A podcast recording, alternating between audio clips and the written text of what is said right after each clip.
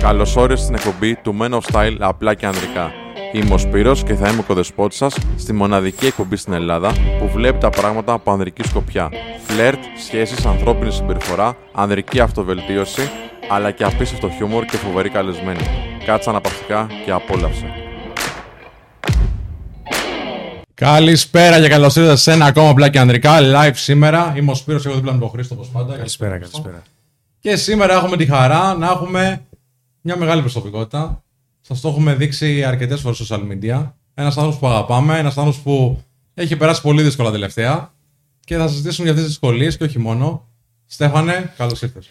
Αγόρια, ευχαριστώ που είμαι πάλι κοντά σας. Είστε πολύ δικοί μου άνθρωποι και με εμπνέεται να βγάζω και τον καλύτερο εαυτό μου αλλά και την αλήθεια μου. Οπότε ευχαριστώ πραγματικά που είμαι πάλι κοντά σας. Εμείς. Χαρά και τιμή μου. Έχουν γίνει άπειρα από την τελευταία φορά που μιλήσαμε. Πάντα έτσι γίνεται. Πάντα έτσι γίνεται. Έχουμε την ψευδε- Πάντα έτσι. Και του χρόνου να είμαστε καλά, θα, έχουν γίνει, θα γίνει πάλι τη αυτή. 20 μέρε μέσα την επόμενη φορά. 40 μέρε μέσα, ξέρει. Τρίτο βιβλίο. Ελπίζουμε, Στέφανε, να μην είναι η ίδια περιπέτεια, να είναι πιο θετική. Γιατί πέρασε πολύ δύσκολα. Ε, Σπύρο, είναι καλό να έχουμε μεγέθη στο μυαλό μα, γιατί αυτό είναι κάτι το οποίο η δική μου περιπέτεια τελείως ήταν σύντομη. Υπάρχουν πράγματα τα οποία είναι πολύ πιο σοβαρά, όπως θέματα υγείας. Χτύπα ξύλο απώλειε ανθρώπων. Και όπως λέγαμε νωρίτερα, είχα στο Facebook και στο Instagram σήμερα την ιστορία ενός μικρού παιδιού 10 ετών, το οποίο έχει ένα ποδαράκι από τον καρκίνο και κινδυνεύει να χάσει το δεύτερο ποδαράκι του. Και κυνηγάμε να μαζέψουμε χρήματα να πάει στην Αμερική. Οπότε, σε σχέση με τον μικρό Γιαννάκη, αυτή η περιπέτεια δική μου 8 μέρες, παιδιά, είναι.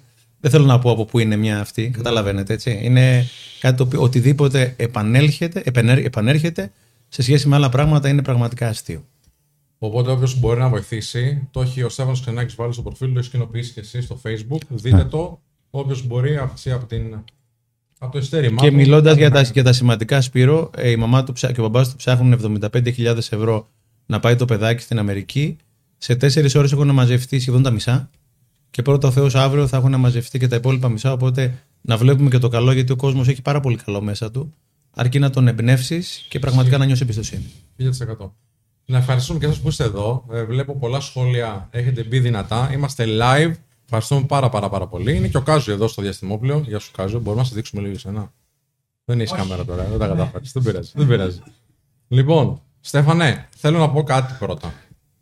Εντάξει, ο κόσμος ξέρει ότι σε αγαπάμε. Ε, είσαι άνθρωπός μας, έχουμε πολύ κοντά μας, σε εκτιμούμε και σε σεβόμαστε. Σήμερα θα πάρουμε και λίγο το ρόλο του κακού. Και καλά θα κάνετε. Ο κύριος λόγος είναι γιατί θέλω να ακουστούν κάποια πραγματάκια τα οποία ίσως δεν έχει καταφέρει ο κόσμος να μάθει. Τουλάχιστον το κοινό του Men of Style κάπως να τα ακούσει. Εντάξει, και να τα ακούσει από σένα. Χώστε. Έχουμε κάποιες ερωτήσεις που μας έχει δώσει το κοινό και κάποιες που έχουμε σκεφτεί εμείς. Α, για όσους όμως δεν ξέρουν να πούμε λίγο την ιστορία πολύ γρήγορα, έτσι ένα λεπτό, δύο, Ναι. τι σου έχει γίνει, τι σου έχει Ε, γίνει από το τελευταίο διάστημα. το έχω ούτως ή άλλως στο Instagram το δικό μου για να μην δεν χρειάζεται να μιλήσουμε αναλυτικά και ένα βιντεάκι έχω κάνει. Ήμουν επιχειρηματίας, ποτέ δεν το έκρυψα.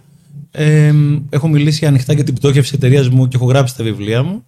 Η εταιρεία μου ήταν διαφημιστική από το 98 μέχρι το 2015, 18 χρόνια εταιρεία, 17 χρόνια συνέπειας. Το τελευταίο χρόνο που έγινε ο χαμός στην ελληνική οικονομία, κρίση, κλείσανε μισές διαφημιστικές εταιρείες Capital Controls και κάτω από περίπου 5,5 εκατομμύριο ευρώ ανίσπρακτα, είναι πραγματικό το νούμερο, αναγκάστηκα να κλείσω την εταιρεία μου. Μμμ. Μετά από 17 χρόνια συνέπειας, τον τελευταίο χρόνο δεν κατάφερα να ανταπεξέλθω στις υποχρεώσεις μου. Οι τελευταίες επιταγές και οι τελευταίες υποχρεώσεις προς το δημόσιο και τα ασφαλιστικά ταμεία, το τελευταίο δίμηνο ή τρίμηνο.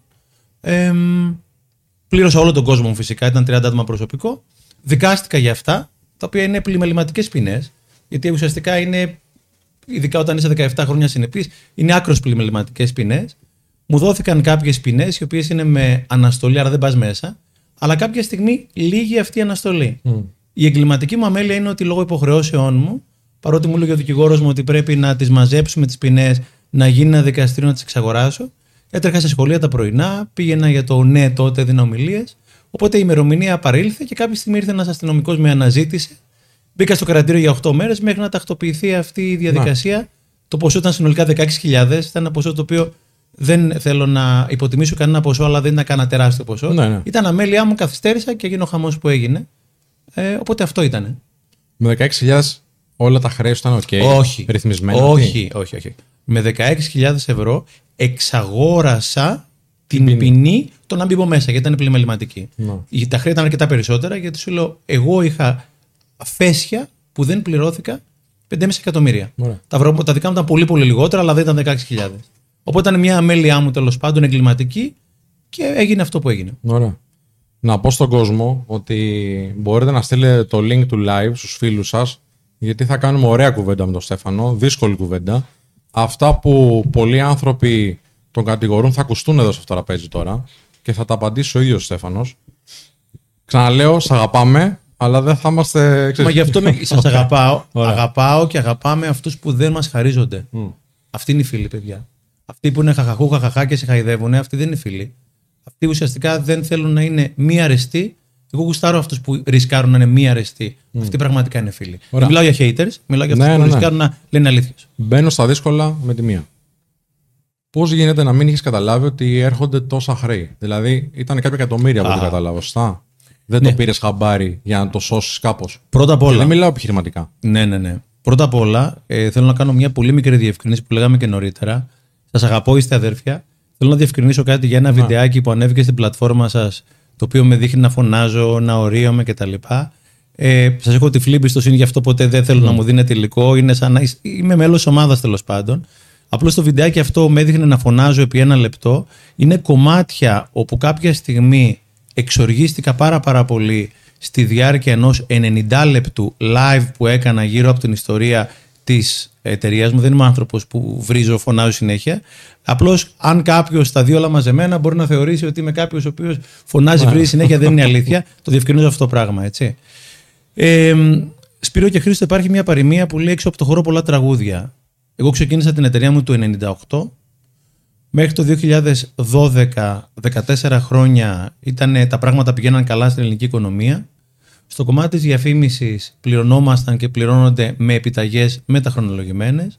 Οπότε για 14 χρόνια ήταν και όλοι οι πελάτες εντάξει στις υποχρεώσεις απέναντι μας. Η εταιρεία ήταν δική Δεν μου. σου δίνει μια επιταγή τώρα για όσους δεν καταλαβαίνουν. Μια επιταγή τώρα, λίγη μετά από 6 μήνες, την παίρνεις καλή την πίστη και την ξέρεις το Δεκέμβριο του 2023 η επιταγή είναι 5-10.000 ευρώ θα πληρωθεί κτλ. Άρα ουσιαστικά εγώ αντίστοιχα, σαν επιχειρηματίας, κανονίζω το ταμιακό μου, δεδομένου ότι Ναι, ναι. Δεκέμβριο του 2023 θα μπουν χρήματα στο ταμείο μου. Πηγαίναν τα- πολύ καλά τα πράγματα μέχρι και το 2012. Τα πρώτα 14 χρόνια που η οικονομία πήγαινε πολύ καλά, όλοι κάλυπταν τις επιταγές τους. Μέχρι που από το 12 άρχισε αυτή η πρωτοφανής κρίση. Αν θυμάμαι καλά, τον Ιανουάριο του 12, το είχα πει και στο live μου, εμένα μου έσκασε το πρώτο μεγάλο φέση, επειδή είχαμε μεγάλες δουλειές σαν εταιρεία. Είμαστε υπεργολάβοι άλλων μεγάλων διαφημιστικών εταιριών. Το πρώτο φέση ήταν 1 εκατομμύριο ευρώ. Δηλαδή τον Ιανουάριο του 12, και όσοι είμαστε στον χώρο της διαφήμισης, γνωρίζουμε την εταιρεία την Ashley, Ashley Holmes λεγότανε. Δεν υπάρχει πλέον, έχει Το κλείσει. ξέρω, ναι, ναι, ναι. Πριν από 11 χρόνια ε, έκλεισε. Εμένα η εταιρεία αυτή ε, ουσιαστικά μου άφησε ένα εκατομμύριο ευρώ. Ε, είχα επιταγέ. Να καταλάβει κάποιος, είχα επιταγέ της εταιρείας αυτής ενός εκατομμύριου ευρώ στο σιρτάρι του λογιστηρίου, στις οποίες είχα υπολογίσει το ταμιακό μου. 80.000 τον Ιανουάριο, 80 τον Φεβρουάριο, Βέβαια, έσοδα. Οπότε κάποια στιγμή τον Ιανουάριο, το Δεκέμβριο, μάλιστα του 11 το τέλος, μαθαίνουμε ότι η εταιρεία έκλεισε. Άρα ουσιαστικά ξαφνικά έχεις στο σιρτάρι σου επιταγές αξίας ενός εκατομμυρίου, οι οποίες δεν έχουν κάλυμα. Ενώ εσύ έχεις πάρει το. Έχω εκδώσει το- τις αντίστοιχες δικές έχεις- μου επιταγές. έχεις- Ναι, βάσει Οπότε- αυτών. Ναι, βέβαια, βάσει αυτών και όχι μόνο βάσει αυτών. Ναι, έχεις υπολογίσει ότι θα τα έχω. Φυσικά. Ναι. Γιατί μέχρι τότε δεν είναι το θέμα ότι η επιταγή δεν θα καλυφθεί. Και τον άνθρωπο, επειδή ξέρω τον άνθρωπο και την εταιρεία, ο άνθρωπος δεν ήταν κανένα λαμόγιο. Απλώς έπεσε έξω όπως πέσανε και άλλοι έξω. Άρα δεν ήταν ξαφνικά ότι πέσανε 5,5 εκατομμύρια. Ήταν 200.000 η μια εταιρεία, 50.000 Ναι, η άλλη, 10.000 η άλλη. Οπότε δεν είναι κάτι που ξαφνικά λες, όπα τι γίνεται εδώ πέρα. Μέχρι τότε είχαμε ανοιχτή πίστοση γιατί ήξερες ότι ο άλλος θα τα πληρώσει όλα. Και από κάποιο σημείο και μετά το 12 έγινε αυτό το domino effect που από το 12 μέχρι το 15 κλείσαν οι μισές διαφημιστικές εταιρείες στο χώρο το συγκεκριμένο. Οπότε εγώ μάζευα, μάζευα, μάζευα φέσια μέχρι που το, από το 1 μέχρι που γίνανε 5,5 εκατομμύρια. Σε όλο αυτό το χρονικό διάστημα πρέπει να πληρώσεις το ΦΠΑ σου, πρέπει να πληρώσεις το ΙΚΑ, ΜΙΚΑ, ΣΥΚΑ, τον κόσμο σου και φυσικά τις επιταγές σου. Οπότε με όλες τις δυσκολίες, και όχι μόνο εγώ και άλλοι πολλοί επιχειρηματίες που τελικά δεν τα καταφέραμε, ήμουνα 17 χρόνια απόλυτα συνεπής. Ε, το 18ο χρόνο δεν άντεξα. Έσκασε η Ναι. εταιρεία μου. Και έκανα. Δηλαδή, επειδή γράφτηκαν όργια όπως ξέρω γράφουν αυτό, αυτές τις ναι, ναι. περιπτώσεις, απλώς διευκρινίζω γιατί μιλάμε σαν να μιλάμε οι τρεις μας αυτή τη στιγμή. Γιατί με ενδιαφέρει η γνώμη δική σας, ημών των δύο, ημών με ύψιλον, το πρώτο 17 χρόνια είχα καλύψει περισσότερε από 8-9 επιταγές. 8-9 επιταγές δικές μου είχα εκδώσει και πληρώσει στο ευρώ και όχι επειδή είμαι καλό παιδί, αλλά το έχω δώσει και σε μια άλλη συνέντευξη. Επειδή ουσιαστικά χρειαζόμασταν μπλοκ από την τράπεζα για να μπορούμε να εκδώσουμε και άλλες επιταγές, εάν μία επιταγή σου φραγιζόταν, η τράπεζα δεν σου έδινε άλλο Ναι, μπλοκ με ναι, επιταγές. Άρα 17 χρόνια. Εγώ Και και είχες πάρα καλή πολύ. πιστότητα τέλος πάντων. Απόλυτη. Να. Δεν δια- δεν είχα διανοηθεί πότε θα κλείσει η εταιρεία μου τέλος πάντων. Αλλά όταν μαζεύεις κάποια στιγμή τόσο τεράστια ποσά, κάποια στιγμή δεν μπορείς και εσύ να τα επεξέλθεις, έτσι. Και λες κλείνω. Ε, να διευκρινίσω Να. ότι η εταιρεία μου έκλεισε τον, αμέσως μετά τα capital controls, κατά τη διάρκεια των οποίων κλείσαν παραπάνω από 100.000 ελληνικές επιχειρήσεις. Στη διάρκεια των capital controls που είπαμε πολύ δυνατά το όχι, το οποίο τελικά έγινε ναι και ό,τι έγινε, κλείσαν 100.000 επιχειρήσεις. Και εμείς Γιατί είμαστε στο ξαφνικά τσακ. Είμαστε στο τσακ. Φρέναρε ξαφνικά οικονομία. Μηδέν. Ναι. Μηδέν. Οπότε είναι κάτι το οποίο δεν είναι τόσο εύκολο πάντα να το προβλέψεις. Όταν ειδικά η χώρα σου και επειδή δουλεύεις στη χώρα σου ε, περνάει τη σημαντικότερη οικονομική κρίση τα τελευταία 40-50 χρόνια. Ωραία. Τα χρέη σου ήταν 5,5 ή οι Αυτά τα ακάλυπτες. οποία, όχι, όχι, όχι. Εγώ είχα φέσια 5,5 εκατομμύρια, σημαίνει μου χρωστούσαν Ναι. 5,5 εκατομμύρια τα οποία είναι κλαμμένα, τα οποία δεν τα παίρνα ποτέ. Μάλιστα. Απλώς τα 5,5 εκατομμύρια δεν μαζεύτηκαν μια ωραία πρωία. Ένα εκατομμύριο, 200.000, 500.000, Και το 50.000. πάλευες μέχρι να μαζευτούν κι άλλα. Φυσικά. Να. Πήγαινα τι επιταγέ μου πιο μακριά και πολλά άλλα πράγματα τα Ναι, οποία ναι. κάποια στιγμή δεν άντεξε. 5,5 εκατομμύρια ευρώ είναι τα ανίσπρακτα τα οποία εγώ δεν μπόρεσα να εισπράξω. Ναι. Για να πληρώσει υποχρεώσεις σου.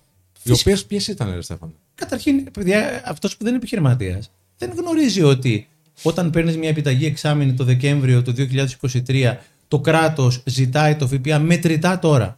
Οπότε ουσιαστικά όλοι οι επιχειρηματίες είχαμε έναν λογαριασμό πλαφών αλληλόχρεο στην τράπεζα, όπου δίνεις την επιταγή 5 χιλιάρικα και σου δίνει 4.500 μετρητά για να μπορώ να καλύψω το ΦΠΑ. Γιατί το Να. ΦΠΑ τον χρηματοδοτούμε από την τσέπη- τσέπη μας. Οπότε οι υποχρεώσεις είναι τεράστιες και είναι και μετρητά. Το ΙΚΑ δεν σου δίνει πίστοση. Το ΦΠΑ δεν σου δίνει πίστοση. Τα παιδιά τα παίξει να πληρώσει για 30 παιδιά, 31 του μηνός πρέπει να έχουν τα χρήματα να στι οικογένειέ τους. βέβαια. Οπότε εσύ παίρνεις τα χρήματα στον κλάδο το δικό μας με τα χρονολογημένα και αν όλα πάνε καλά, πληρώνεις τον κόσμο. Έτσι ακριβώς. Έτσι ακριβώς.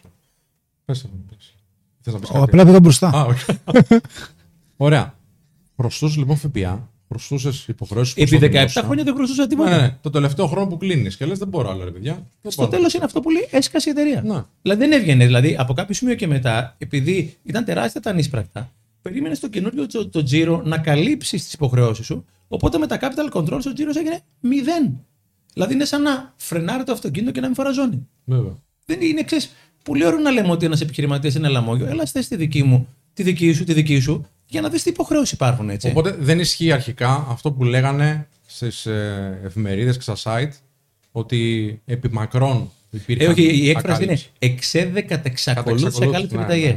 ναι, Ναι, Ε, τώρα εντάξει, δεν, δεν χρειάζεται να πω Δεν πάρα ισχύει παραπάνω. αυτό. Δεν ισχύει. 17 χρόνια είχα καλύψει 9.000 επιταγές. Ναι. Δεν κάλυψα τις τελευταίες. Έτσι. Ωραία. Και χρωστούσες σε προσωπικό. Σε Ε, στο προμηθευτές, προσωπικό, όχι, πού; όχι, στο προσωπικό μου, παρότι είχα τεράστια φέσια κτλ., δεν υπήρχε ποτέ ένα παιδί μου το οποίο να μην πήρε τα χρήματα μέχρι τελευταίο ευρώ, μέχρι τελευταία μέρα. Στο τέλος, αυτό το οποίο δεν μπόρεσα να καλύψω ήταν επιταγές προς προμηθευτές μου. Γιατί όπως και εγώ πληρωνόμουν από πελάτες μου με επιταγές, πλήρωνα αντίστοιχα τους δικούς μου προμηθευτές με επιταγές. Οπότε 17 όταν έσκασε χρόνια. από άλλον, με 17 ντόμινο- χρόνια. 17, ακριβώς ντόμινο. 17 χρόνια τις πλήρωνα, στο τέλος δεν μπόρεσα. Κάτι, επειδή γενικώς θα μάθουμε μόνο τα αρνητικά και όχι τα θετικά, ή κάποια καλά τέλος πάντων. Στο τέλος, αν θυμάμαι καλά, είχα περίπου 300 επιταγές στον αέρα, γιατί η εταιρεία μου είχε μεγάλη διασπορά, είχε πολλούς προμηθευτές. Από τις 300 επιταγές που στο τέλος δεν μπόρεσα να καλύψω, δέχτηκαν νομίζω 21 αγωγές. Ο δικηγόρος μου δεν λέει ότι δεν ήθελα να να- ότι Ναι, είμαι καλό ναι. παιδί, έτσι. Απλώς οποιοδήποτε θα μπορούσε να έχει Είναι βρεθεί στη παράνομο θέση μου. τέλο αυτό που έκανες. Το, το έχουμε πει και το είπε και δικαιοσύνη. Πρόσεχε, ναι, ναι, ναι. Και... Διευκρινίζω Αλλά κάτι. κάτι. συγκεκριμένη ποινή τέλος πάντων. Ναι, μισό την λεπτό. οποία εξαγόρασε. Ε, όταν μετά από 17 χρόνια συνέπειας, και ας μην μιλήσουμε πολύ για μένα, δεν είμαι εδώ πέρα για να φτιάξω το προφίλ μου. Όταν έχεις 300 επιταγές, μόνο 21 εξ αυτών κινήθηκαν εναντίον μου. Μμ. Οι υπόλοιποι, το υπόλοιπο 90-92% ξέρουν ότι ήταν ένα domino effect που δεν ευθυνόμουν εγώ. Και όταν ο άνθρωπος έχει καλύψει χιλιάδες επιταγές και στο τέλος δεν μπορεί, σου λέω 21 από τους 300 στράφηκαν εναντίον μου και καλά έκαναν. Οι υπόλοιποι δεν, γιατί ξέρουν ότι. Να. Οκ. Τώρα μάθαμε την ιστορία λίγο πολύ. Ναι. Πιστεύω ότι στη δικιά σου περίπτωση, α, τα δημοσιεύματα, όλα αυτά, οι δημοσιογράφοι που βγήκαν, οι αρθρογράφοι και, και άσχετοι κιόλας άνθρωποι, με το χώρο σίγουρα και με σένα 100%, είδαν έναν ήρωα να πέφτει και ήθελαν να το αξιοποιήσουν αυτό. Ναι. Έχω μια άποψη, αλλά θέλω να μου σχολιάσεις Πρώτα απ' όλα, αυτό. Σπύρο και Χρήστο και φίλοι, επειδή μ, δεν βλέπουμε και πάρα πάρα πολλά καλά, δεν αναφέρομαι σε εσάς, γράφτηκαν και πάρα πάρα πολύ καλά για μένα. Τις πρώτες, καταρχήν δεν διάβασα τίποτα. Ήταν μεγάλο το τραύμα για μένα. Ναι, βέβαια. Από όσο αντιλαμβάνεστε, να διαβάζω το- αυτό που θα γράφω Ε, καθένα. ήταν για- δεν ήθελα να τα διαβάζω εγώ, φαντάσου. Καταλαβαίνω, Σπύρο. Και γράφτηκαν και πάρα πάρα πολύ καλά πράγματα και πολλά καλά πράγματα.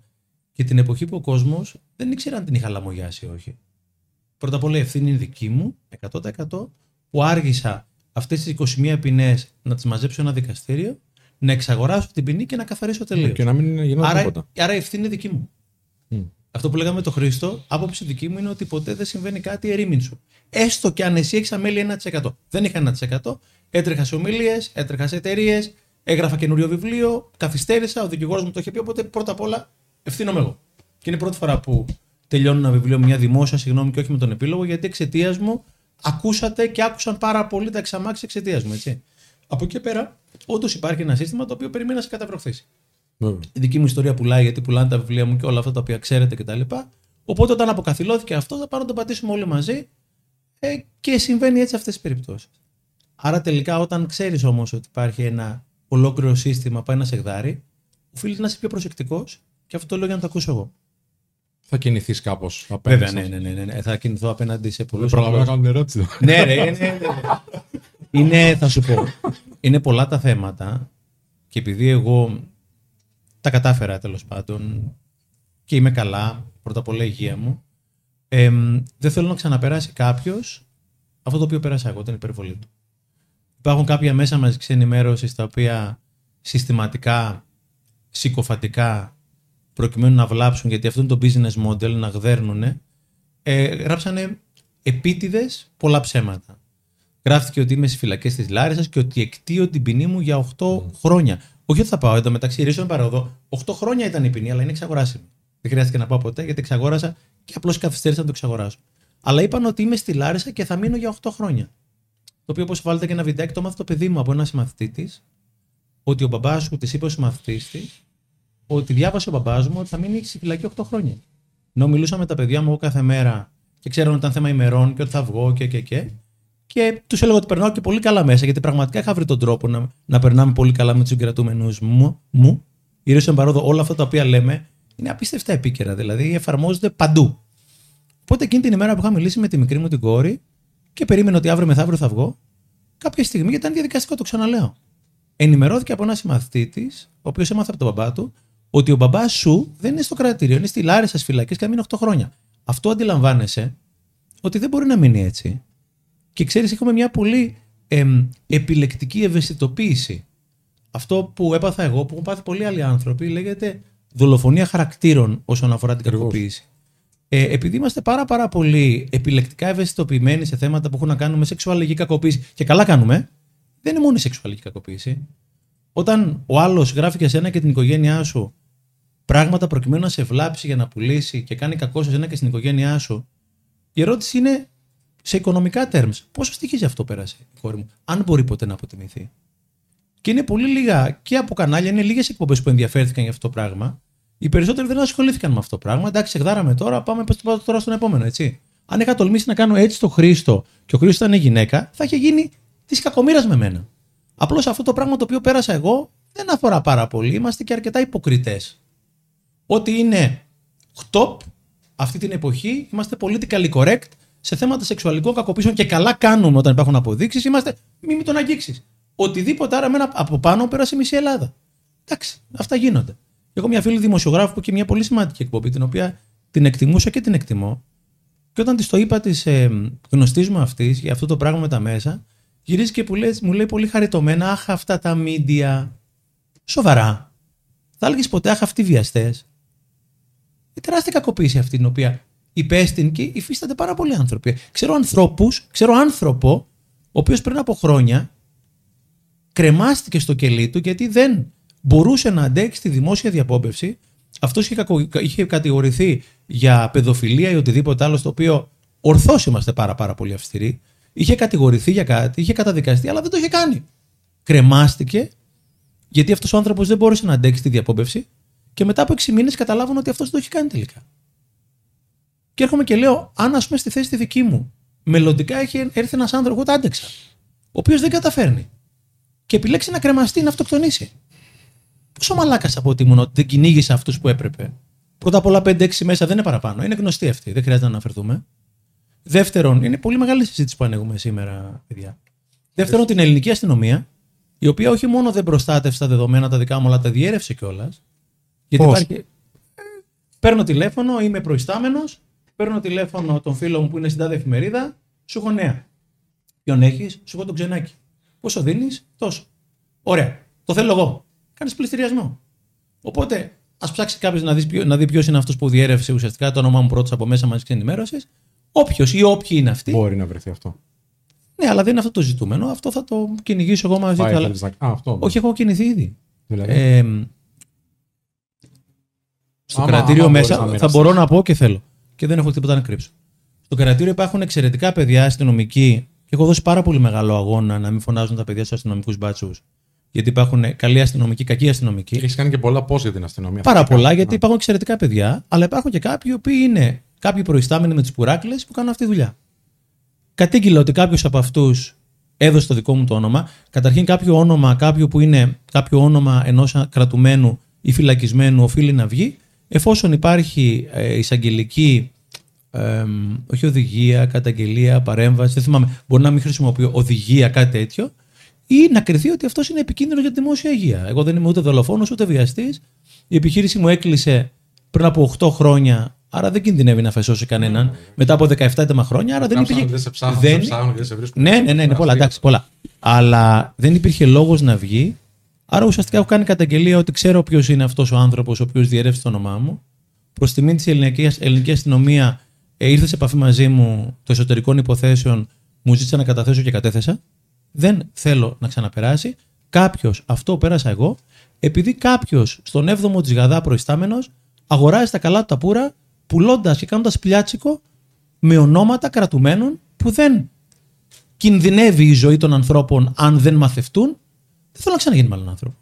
Και δεύτερον, θα κινηθώ και εναντίον της ελληνικής αστυνομίας, θα το φτάσω στα ευρωπαϊκά δικαστήρια. Δεν υπήρχε κανένας λόγος να γίνει αυτό το πράγμα. Και ξέρεις, όταν μου λένε ναι, αλλά έτσι είναι τώρα, ε, όταν είσαι γνωστός ή όχι επώνυμος, αναγνωρίσιμος, έτσι γίνεται. Έτσι γινόταν και πριν από δύο-τρία χρόνια, όπου ήθ- ήθιστο τότε αν κάποια γυναίκα υποστεί κάποια κακοποίηση να το βουλώσει, μέχρι που βγήκε η Μπεκατόρ και δεν ξανάγινε θέλω κι εγώ να βοηθήσω να μην ξαναγίνει αυτό το πράγμα, ρε παιδιά. Άρα υπάρχει ένα case πολύ σημαντικό με κάποια μέσα μαζικής ενημέρωσης που γράφουν όρια και πρέπει να σταματήσουν να γράφουν όρια. Να παίζουν με τις ζωές μας και τις οικογένειές μας, χωρίς να υπάρχει όριο και χωρίς να υπάρχει έλεγχος. Και δεύτερον, υπάρχει ο θεσμικός ρόλος τη ελληνικής αστυνομίας, ο οποίος οφείλει να προστατεύει δεδομένα κρατουμένων, τα οποία δεν υπάρχει λόγος να βγουν στην. Εγώ βγήκε το όνομά μου και βγήκα μετά από 8 μέρες. Ήταν κάτι διαδικαστικό. Που γράφτηκαν τα όρια, έτσι. Πώς έχει επηρεάσει τη ζωή σου, ρε Στέφανο, αυτό; Δηλαδή, εντάξει, το, το πήρες όπως και διδάσκεις και το κάνεις βιβλίο. Εντάξει, θα το πούμε σε λίγο. Αλλά πώς αλλιώς έχει επηρεάσει; Ήταν Πραγματικά τεράστιο. μέσα πώς είσαι; Ήταν τεράστιο το τραύμα, Σπύρο. Ε, δεν διάβασα ποτέ αυτά που γράφτηκαν για μένα. Ενημερώθηκα για το τι γράφτηκε για μένα.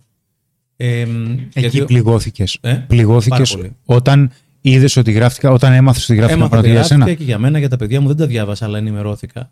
Οπότε ξέρεις, Αυτό σε πείραξε. παιδιά, ε, τα 8 μέρες ήταν και 8 μήνες να ήμουν, ήταν, it was okay. Δηλαδή, αν το έχεις δουλέψει με τον εαυτό σου, θα τα καταφέρεις. Το να λέει η Μεσή Ελλάδα, παιδιά, επί δύο μέρες ήμουνα η πρώτη είδηση στην Ελλάδα. Σου Επί τα δύο μέρες ήμουνα η πρώτη είδηση στην Ελλάδα. Δεν κακοποίησα, δεν σκότωσα, δεν βίασα. Ήμουνα σε επιχειρηματίας που ήμουν 17 χρόνια συνεπέστατος, στο τέλος δεν τα κατάφερα. Επί δύο μέρες ήμουνα η πρώτη είδηση στην Ελλάδα. Δηλαδή με τη μαμά των κοριτσιών μου συνεννοηθήκαμε τα παιδιά μας να μην πάνε σχολείο δύο μέρες. Να σε ρωτήσω κάτι, ρε Στέφανε. Οπότε συγγνώμη. αυτό να σου ολοκληρώσω, Χρήστο, Ναι, ναι. μισό λεπτό, συγγνώμη εγώ. Ε, επί δύο μήνες, μέχρι να κάνω, βγήκα, αποφάσισα να γράψω το βιβλίο και το γράψα για την ψυχή μου και για την κάβλα τη δική μου, έτσι. Πραγματικά για μένα το έγραψα το βιβλίο, γιατί είχα ανάγκη να το γράψω. Γιατί θα τρελνόμουν και θα αρρώστηνα αν δεν το έγραφα. Επί δύο μήνες έγραφα το βιβλίο μου, οπότε ήμουν κλεισμένος, αλλά υπήρχε και ένας άλλος λόγος. Πριν βγω 14 Μαου να κάνω ένα live στο Instagram και να εξηγήσω τι είχε γίνει με μένα, δεν είχα μούτρα να βγω έξω, παιδιά, έτσι. Δηλαδή, με τι μούτρα θα πάω να πάρω τα παιδιά μου; Και θα με βλέπανε οι γονείς των φίλων των παιδιών μου, όχι λαμόγιο, ως το εθνικό λαμόγιο. Δεν είχα μούτρα να βγω παιδιά έξω. Έβγαινα έξω το πρωί λίγο να πάω να περπατήσω, να τρέξω κτλ. Και ενώ άνθρωποι ερχόταν και μιλούσαν, με ευχαριστούσαν για το δώρο, τον εμπορό και τα σχολεία κτλ. Άλλαζαν άνθρωποι πεζοδρόμιο. Και πώς θα τους κακολογήσει κανένας όταν είχε βγει ότι αυτός είναι εξέδεκατ εξακολούθηση, απαταιώνας, κρυβόταν να μην το πιάσει η αστυνομία. Ήταν φυλακή. Με τι μούτρα θα βγεις, ρε παιδιά έξω. Ήταν τεράστιο το τραύμα, έτσι.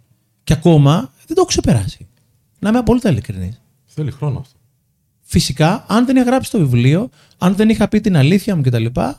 Και αν δεν, είχα, δεν τα είχα βρει με τον εαυτό μου όλα αυτά τα χρόνια, θα είχα τρελαθεί. Μπορεί σήμερα να μην είμαι εδώ πέρα μαζί σας. Χρήστο, συγγνώμη. Ναι. Ε, ε, υπάρχει κάποιε στιγμέ που μπορεί και εγώ να σε διακόψω, γιατί ξέρεις, μιλάμε πολύ. Εντάξει, χρειάζεται να διακοπτόμαστε. Λοιπόν, ε, ρε φίλε, να σου πω κάτι. Ε, και μιλάω ενστικτοδό τώρα. Έτσι. Δεν, το, δεν σκέφτομαι λογικά. Υπάρχουν και τρία πράγματα που μου έρχονται συνεχώς στο μυαλό σου μιλάς. Πρώτα απ' όλα, ε, αυτή τη στιγμή έχουμε φτάσει στο σημείο που χωρίς να υπάρχουν αποδείξεις, αν γίνει μια κατηγορία, οι συνέπειες θα είναι καταστροφικές η ζωή σου υπάρχει περίπτωση να έχει διαλυθεί πριν αποδειχθεί αν έγινε ή όχι. Δηλαδή, αν εγώ βγω και πω, ξέρεις κάτι, παιδιά, δυστυχώς με κακοποίησε ο Στεφανό. Η ζημιά που θα σου έχω κάνει μέχρι να αποδειχθεί το αντίθετο, γιατί ρε φίλε, εγώ μπορεί να μην σε χωνεύω. Μπορεί να. Καλά, δεν με νοιάζει. Μπορεί να στην έπεσα και να με απέρριψες. Και να πω, θα δεις τι θα πάθεις τώρα. Ναι, ναι, ναι, ναι, ναι. Λοιπόν, εγώ μπορεί να σε καταστρέψω από αυτό που θα πω. Ναι είναι, μπορεί μετά να είναι μία αναστρέψιμη κατάσταση. Και μετά που θα βγούνε, μετά από πόσους μήνες θα αποδειχτεί, πώς θα αποδειχτεί. Ξαφνικά θα πούνε, ξέρεις κάτι, παιδιά, τελικά δεν έγινε. Μάζεψε εσύ όλη αυτή τη ζημιά που έχει γίνει στην εικόνα σου. Νούμερο ένα. Ναι. Νούμερο δύο. Πω γρήγορα, γιατί θέλεις να μιλήσεις και θέλω, δεν θέλω, θέλω και εγώ να μιλήσω. Εγώ απολαμβάνω να ακούω. Μ' αρέσει να ακούω πραγματικά. Ε, νούμερο δύο. Ξέρεις τι, ενστικτοδός. Δεν πιστεύω, ρε φίλε, μόνο ότι μπήκε στο στόχαστρο επειδή είσαι γνωστός συγγραφέας αλλά και επειδή ασχολείσαι με την αυτοβελτίωση. Είμαι μαζί σου, συμφωνώ. Ήθελα να βρεθεί ένα μαύρο πρόβατο για να αποδείξουν ότι η αυτοβελτίωση είναι μούφε. Ναι, ναι, ναι. Η λαμογιά είναι. Και αυτό με πόνεσε. Ναι. Γιατί ξαφνικά αισθάνθηκα ότι είμαστε ευάλωτοι όλοι. Ότι ξέρεις τι, ανά πάσα στιγμή ο καθένας μπορεί να βρει μια απόδειξη ότι ξέρεις κάτι, ρε φίλε. Τελικά, όλο αυτό που έχουν κάνει τόσα χρόνια Πότε πήρες ένα ευρώ από τις ομιλίες που έκανες; Μαλακίες. Τόσα χρόνια με τόσο κόσμο που έχεις ε, βοηθήσει, τόσες δημοσιεύσεις που έχεις κάνει στα social media, αυτά εκείνη τη στιγμή για όλους δεν είχαν. Για όλους, όχι. Για, για κάποιους ανθρώπους δεν είχαν σημασία. Όχι, όχι, δεν έχει σημασία. Σημασία έχει το τι διαβάζω από ένα site. Ναι. Και ο καθένας, αυτό που λέγαμε νωρίτερα, Χρήστο, πολλοί άνθρωποι θα σπεύσουν αυτές τις περιπτώσεις να βγάλουν τα αποθυμένα τους, τα κόμπλεξ, οτιδήποτε. Και αυτό που λέγαμε νωρίτερα, το έχει πει η Μελ Ρόμπινς, Συγγνώμη, δεν θα σε κρίνει, λέει ποτέ κάποιος που έχει κάνει παραπάνω πράγματα από σένα. Δεν θα σε κρίνει ποτέ ναι, κάποιος που έχει κάνει παραπάνω πράγματα από σένα. Οπότε ξέρεις και όλη αυτή η αυτοβελτίωση που προσπαθούμε να βοηθιόμαστε, να βοηθάμε. Ποιος είπε ότι είμαστε κούκλοι, ρε παιδιά; Έχω τεράστια προβλήματα άλυτα και θα έχω μέχρι να πεθάνω έτσι. δηλαδή, και καμιά φορά ξεγράφουν οι γκουρού της αυτή. Ποιοι γκουρού, ρε, άνθρωποι είμαστε.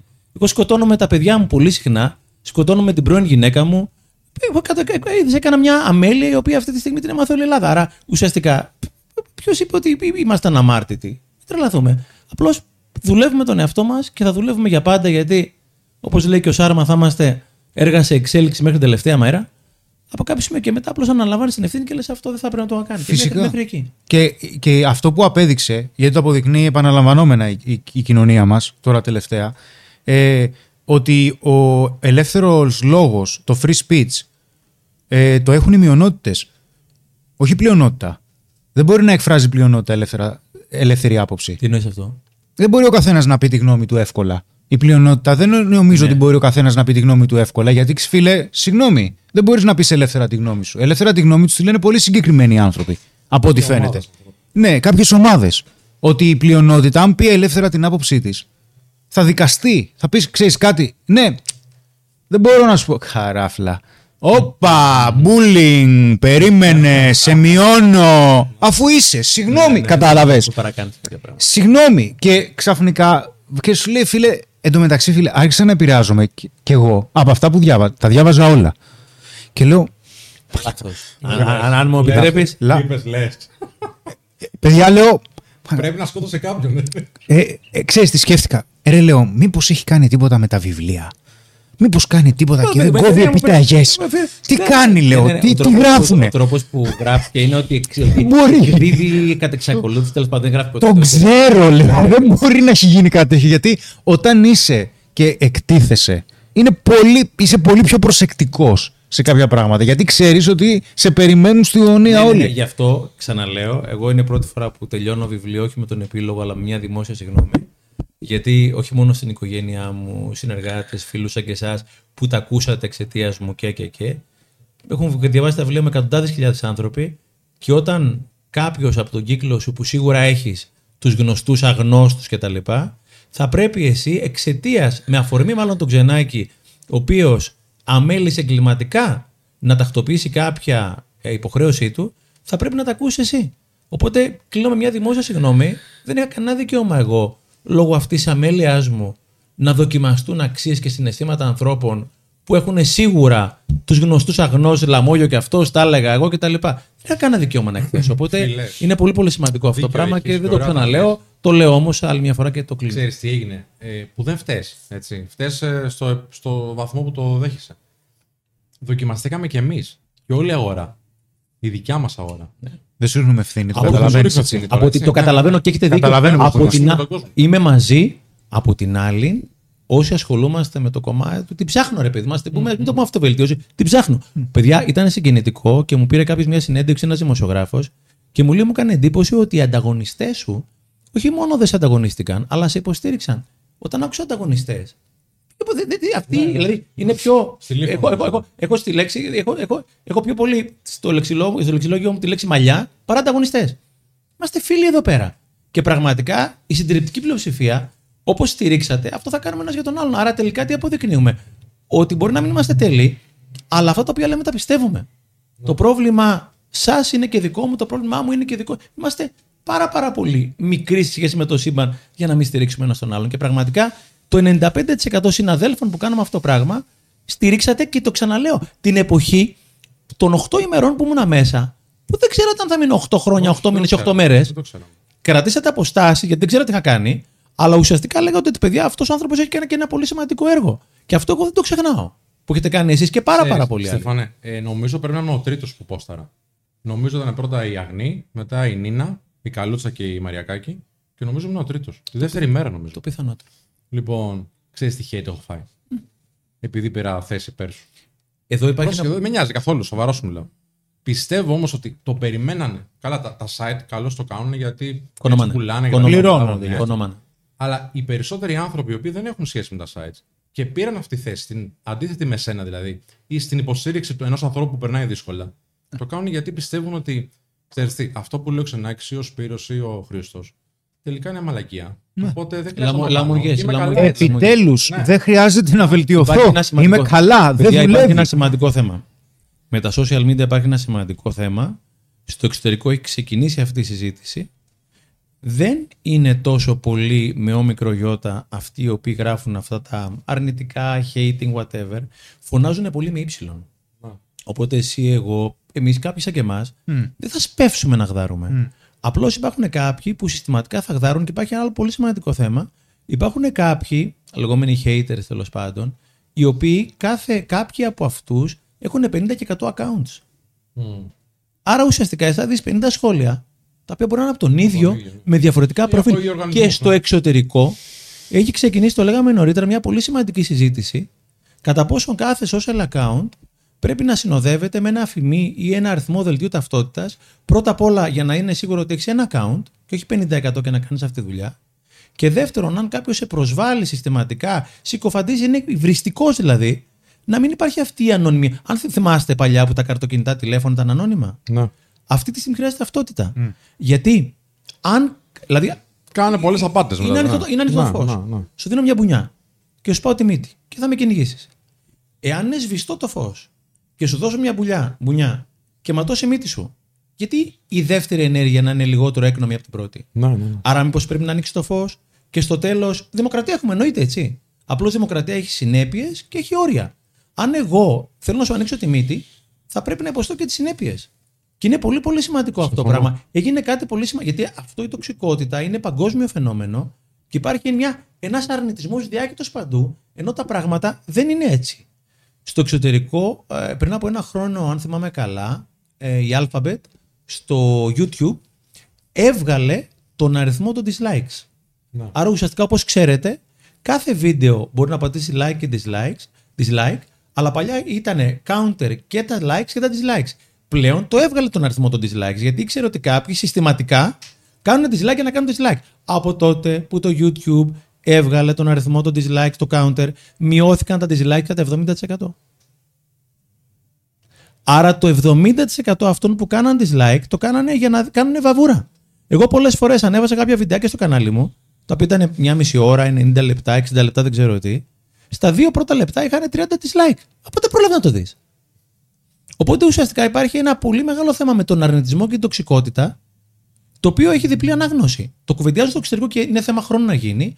Κάθε ένας θα έχει ένα account, γιατί υπάρχουν κάποιοι που έχουν 50-100 account, και πίσω από κάθε account θα υπάρχει ένας αριθμός δελτίου ταυτότητας, προκειμένου να μην μπορώ εγώ να βλάψω και να κάνω να λέω οτιδήποτε θέλω. Υπάρχουν συνέπειες. Σε μια δημοκρατία υπάρχουν συνέπειες, όρια.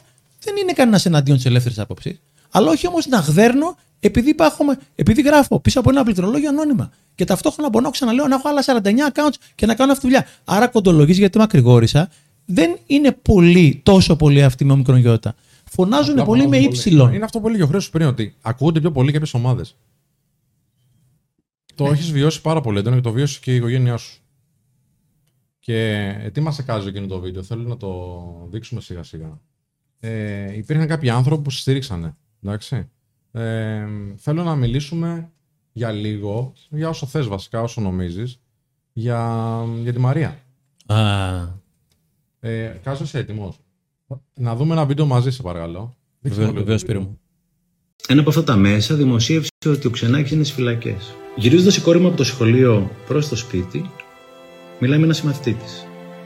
Και τα παιδιά, ξέρετε, η κόρη μου είναι 11,5 χρονών. Και ξέρετε, τα παιδιά σε αυτήν την ηλικία πόσο καλοπροαιρέτα είναι. Τη λέει ο συμμαθητή τι κάνει ο μπαμπάς, πότε βγαίνει κτλ. Όλη η Ελλάδα το είχε μάθει. Η Ελλάδα δεν είχε μάθει για τα βιβλία, αλλά μόλις μπήκε ο Ξενάκης μέσα το μάθανε όλοι. Κάνα πρόβλημα. Ε, λέει τι κάνει ο μπαμπάς, είναι στο κρατητήριο. Όχι, λέει δεν είναι στο κρατητήριο ο μπαμπάς σου. Λέει πού είναι ο μπαμπάς μου. Λέει έχει φύγει από το κρατητήριο, έχει πάει στη Λάρισα. Λέει μα όχι, μίλησα το πρωί.